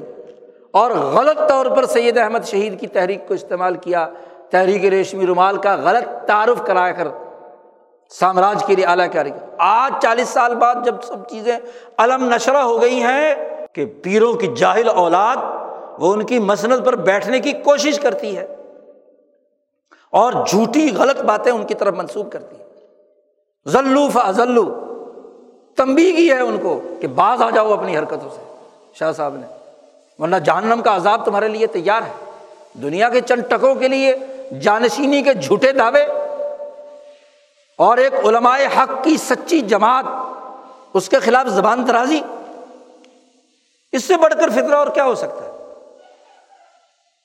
اور یہ شروع سے چلا آ رہا ہے۔ ولی اللہ فکر شاہ عبدالعزیز صاحب سے سیکھا ہے، شاہ سعید احمد صاحب رائے پوری میں، ساری کتابیں شاہ سعید احمد رائے پوری نے شاہ عبدالعزیز رائے پوری سے پڑھی ابتدائی، اس کے بعد جتنی بھی کتابیں پڑھی حضرت کی نگرانی میں، حضرت کے سامنے۔ خود حضرت فرماتے تھے کہ رائے پور کی خانقاہ میں مجھے اپنے کمرے کے اندر سارا دن رکھتے تھے کہ یہ میرے سامنے پڑھو کتابیں، باہر جانے کی کھیلنے کی اجازت نہیں ہے۔ جس کی تربیت رائے پور کی خانقاہ میں ہوئی، شاہ عبد القادر صاحب رائے پوری کی گود میں ہوئی، جس کی تربیت خود شاہ عبدالعزیز صاحب نے کی، ان کی مرضی کے خلاف ہی جماعت بنا کر بیٹھ جائے۔ اچھا پھر زبان درازی کیا کہ 1967 کی جماعت جمعیت طلبہ اسلام بنائی تھی، وہ تو صحیح تھی، تو وہ بھی تو شاہ عبدالعزیز صاحب کی زندگی میں بنی ہے، انہی کے مکان میں بنی ہے، انہی کے رشتہ دار اس کے سب سے پہلے صدر ہیں. سیاسی کام تھا جب یہ طلبہ اسلام کا کام بھی تھا, وہی اس کے اصول اور ضابطے تھے جو جب یہ طلبہ اسلام کا دستور اور منشور ہے, وہی تنظیم فکر ولی اللہ کا دستور اور منشور ہے. دونوں کو سامنے رکھ کر دیکھ لو کیا فرق ہے دونوں میں, صرف نام. جھگڑا نہ پیدا ہو ان لوگوں سے جنہوں نے فرقہ پیدا کرنے کی کوشش کی, صرف ٹائٹل بدلا ہے, باقی دستور وہی, باقی منشور وہی. تو 67 میں کہتے ہیں جی 85 میں تو حضرت بیمار ہو گئے تھے, تو 1967 میں تو موجود تھے, جوان تھے, 20 سال ان کو پورے پاکستان میں کام کرنے دیا تو کیوں, اور پھر 85 کی بات کرتے ہو. 1984 میں فکر ولی اللہ کی اساس پر جماعت بنانے کا خط ڈاکٹر سید الرحمن صاحب کے نام حضرت شاہ سعید احمد صاحب رائے پوری کا. اس وقت تو حضرت ٹھیک تھے اور 85 کی بیماری ہم نے نہیں دیکھی, کھڑے نہیں ہو سکتے تھے گھٹنوں سے بس, اور کیا تھا. 85 میں میرے دادا فوت ہوئے ہیں دسمبر میں, حضرت سرگودا سے چل کر وہاں گئے ہیں تعزیت کے لیے. کیسی کون سی بیماری تھی کہ جس میں یہ پتہ نہ ہو کہ کیا ہو رہا ہے باہر. فکر ولی اللہ کی اساس پر تنظیم وہ سچا شعور ہے جو اس بر عظیم پاک و ہند کا 300 سالہ دور کا تاریخی تسلسل ہے, جسے حضرت شاہ سعید احمد صاحب رائے پوری نے زندہ کیا ہے. باقی رہی بات کہ جی یہاں کے علماء اور یہاں کے لوگ فتوے دیتے ہیں, نکالتے ہیں, اور فتوے دینے والوں کی حیثیت کیا ہے. آج علم نشرہ ہو گیا کہ جنہوں نے جہاد کا فتویٰ دیا تھا وہ امریکہ کے کہنے پر اور یہاں کی مقتدرہ کے کہنے پر دیا تھا. آج وہ مقتدرہ کہتی ہے کہ امریکہ کے کہنے پر ہم نے یہ دہشت گردی پھیلائی تھی. آج امریکی صدر خط جاری کر رہا ہے, تو ان کے فتوے کی کیا حیثیت ہے. اگر وہ واقعی علماء حقانی ہیں اور ان کے سامنے دودھ کا دودھ پانی کا پانی نکھر کر آیا ہے, تو توبہ کریں اور اس فتوے کو واپس لینے کا اعلان کریں. دوسرا بڑا مسئلہ جس سے حکمت عملی کی اساس پر, جادہ قویمہ محمدیہ کے اساس پر اس خطے کے لوگوں کو انقلاب سے دور رکھنے کے لیے شیعہ سنی جھگڑا کھڑا کیا گیا کہ کہیں انقلابی اثرات یہاں نہ آ جائیں. بھائی ایک سنی ملک میں اگر انقلاب آئے گا تو سنیوں کے بغیر کیسے آ سکتا ہے, تو کہیں وہاں شیعہ انقلاب آیا ہے تو یہاں کہیں سنی انقلاب نہ آ جائے. تو نفرت پیدا کرو, لڑائی پیدا کرو. شیعوں کو ضیاء الحق نے اسلام آباد میں بلا کر محاصرہ کروا کر کہا فقہ جعفریہ کا نفاذ کرو, اور پھر مولویوں کا جلوس لے کر وہاں چلے گئے جی فقہ حنفیہ کا نفاذ کرو. بھئی یہ کیا جھگڑا ہے. ریاست میں اسلام نہیں, عدل نہیں, امن نہیں, اس کے لیے کوئی کام نہیں. اپنے اپنے فقہ نافذ کرنے کے لیے کیا ہے لڑ رہے اور جھگڑ رہے ہیں. یہ بتاؤ کوئی آدمی بتائے کہ کیا یہ موقف شاہ ولی اللہ صاحب کی کتابوں میں ہے, شاہ عبدالعزیز کی کتابوں میں ہے. ایک ہے علمی طور پر جنہوں نے اس سسٹم کو توڑا, رافضیوں نے علمی طور پر, امامیہ نے, یا وہ ان شیعوں نے جنہوں نے سلطنت کے خلاف وہاں سنی اور شیعہ دونوں گروہ نے, سادات بارہ نے اور سنی عمرہ نے اپنے اپنے مفادات کے لیے جنگ لڑ کر سلطنت مغلیہ کا تیا پانچا کیا. تو وہاں شاہ عبدالعزیز صاحب نے کیا ہے تحفہ اثنا عشریہ لکھ کر علمی انداز میں 12 سوالات کیے دلائل سے, انہی کی کتابوں سے. لیکن سیاسی جنگ کہیں کی, سیاسی اصول تو وہ ہے جو شیخ الہند نے جماعت بنائی جمعیت علماء ہند کی, جس میں ساری پارٹیوں کے لوگ موجود ہیں. پنجاب میں مجلس احرار اسلام بنائی جس میں شیعہ سنی سارے موجود ہیں, بلکہ شیعہ مولانا اظہر علی مظہر اس مجلس احرار کا سیکرٹری جنرل. سیاسیات کے اصول پر, سیاسیات کے اصول پر ہندو کی حمایت کے ساتھ آزادی کی جنگ لڑنے کا عمل, برادران وطن کو اپنے ساتھ لے کر شیخ الہند کہتے جنگ لڑ رہی ہیں. سیاست کا اصول تو یہ ہے. وہاں سیاسی لڑائی پیدا کرنا, سسٹم کی لڑائی پیدا کرنا, یہ فکر ولی اللہ سے بغاوت نہیں تو اور کیا ہے. اور ان دونوں مسئلوں میں یہاں کے علماء استعمال ہوئے, حکومتوں نے چاہا اور اس کے لیے استعمال. ایک آدمی جس نے پوری جرت سے اس حکمت عملی کی اساس پر, شاہ ولی اللہ کے فکر کی اساس پر, ان دونوں مسئلوں میں یہاں کے روایتی علماء کے موقف کو دلائل سے رد کیا, کو جو کہتے ہیں جی گمراہ ہو گیا، اس میں فتوے لگائے جا رہے ہیں. حق روز روشن کی طرح واضح ہو چکا ہے. جہاں علماء منہ چھپائے پھر رہے ہیں اپنے فتووں پر، لوگ پوچھتے ہیں کیوں فتویٰ دیا، کیا دلیل ہے، تو کنی کترا کے نکل جاتے ہیں. وہ کہتے ہیں میں ان مولویوں سے پوچھتا ہوں بھی کیا دلیل ہے تمہارے پاس شاہ سعید احمد رائے پوری کے خلاف گفتگو کرنے کی، تو آئیں بائیں شائیں کوئی دلیل لاؤ، کہ جی بس اگلی مجلس میں دے دیں گے، اگلی مجلس میں دے دیں گے. آج 20 سال ہو گئے، کوئی ثبوت نہیں، جھوٹے الزامات کہ نماز نہیں پڑھتے، زکوٰۃ نہیں دیتے، علماء کو قتل کرنا چاہتے. کتنے علماء کو قتل کیا ہے؟ آج بڑی زبان درازی ہو رہی ہے. بڑی بنیادی حقیقت سمجھنا ضروری ہے کہ اس دور کا بنیادی تقاضا امام شاہ ولی اللہ دہلوی کا فکر ہے، وہ حکمت قرآنی ہے جو حکمت عملیہ کے اساس پر مجدد الف ثانی سے لے کر مجدد الاثر امام شاہ سعید احمد رائے پوری نے پیش کیا. اس کے علاوہ اور کوئی راستہ نہیں ہے. توبہ کرنی چاہیے ان لوگوں کو، خاندان کے ہوں یا خاندان سے باہر ہوں، پاکستان کے ہوں یا پاکستان سے باہر کے، جن کی زبانیں آلودہ ہوئی ہیں ایک مجدد الاثر کے خلاف. ورنہ تو یاد رکھو دنیا میں بھی انجام برا ہوتا ہے. اللہ پاک فرماتے ہیں جس نے میرے ولی کو تکلیف دی میں اس کے خلاف اعلان جنگ کرتا ہوں. ایک ولی کامل، ایک محقق جس نے نہ دنیا کوئی کمائی، نہ کوئی کوٹھی بنائی، نہ کوئی بنگلہ بنایا، سارے پاکستان کے اندر 50 سال پھر کر اپنے اکابر کی، اپنے سلسلے کے لوگوں کی تعلیم و تربیت کے لیے جان لڑا دی، اس ولی کے خلاف زبان درازی کرتے ہیں وہ جن کو دولت کے لیے سارا کام تھا. بس کہیں مسند ملے، جانشینی ملے اور دولت ہون کی طرح برسنے لگ جائے. ہم تو دعا کر کر کے مر گئے کہ یہ کم از کم ان کو ہدایت مل جائے. اس 40 سال میں 1984 میں حضرت نے یہ خط لکھا ہے، آج 2024 ہو گیا. 40 سال میں یہ جماعت، اس وقت دیکھو اور آج دیکھو، یہ فکر عقل و شعور تحقیق کی بنیاد پر نوجوانوں میں نہیں علماء میں پھیل رہا ہے. مراکز بن رہے ہیں، افراد تربیت حاصل کر رہے ہیں. تو انشاءاللہ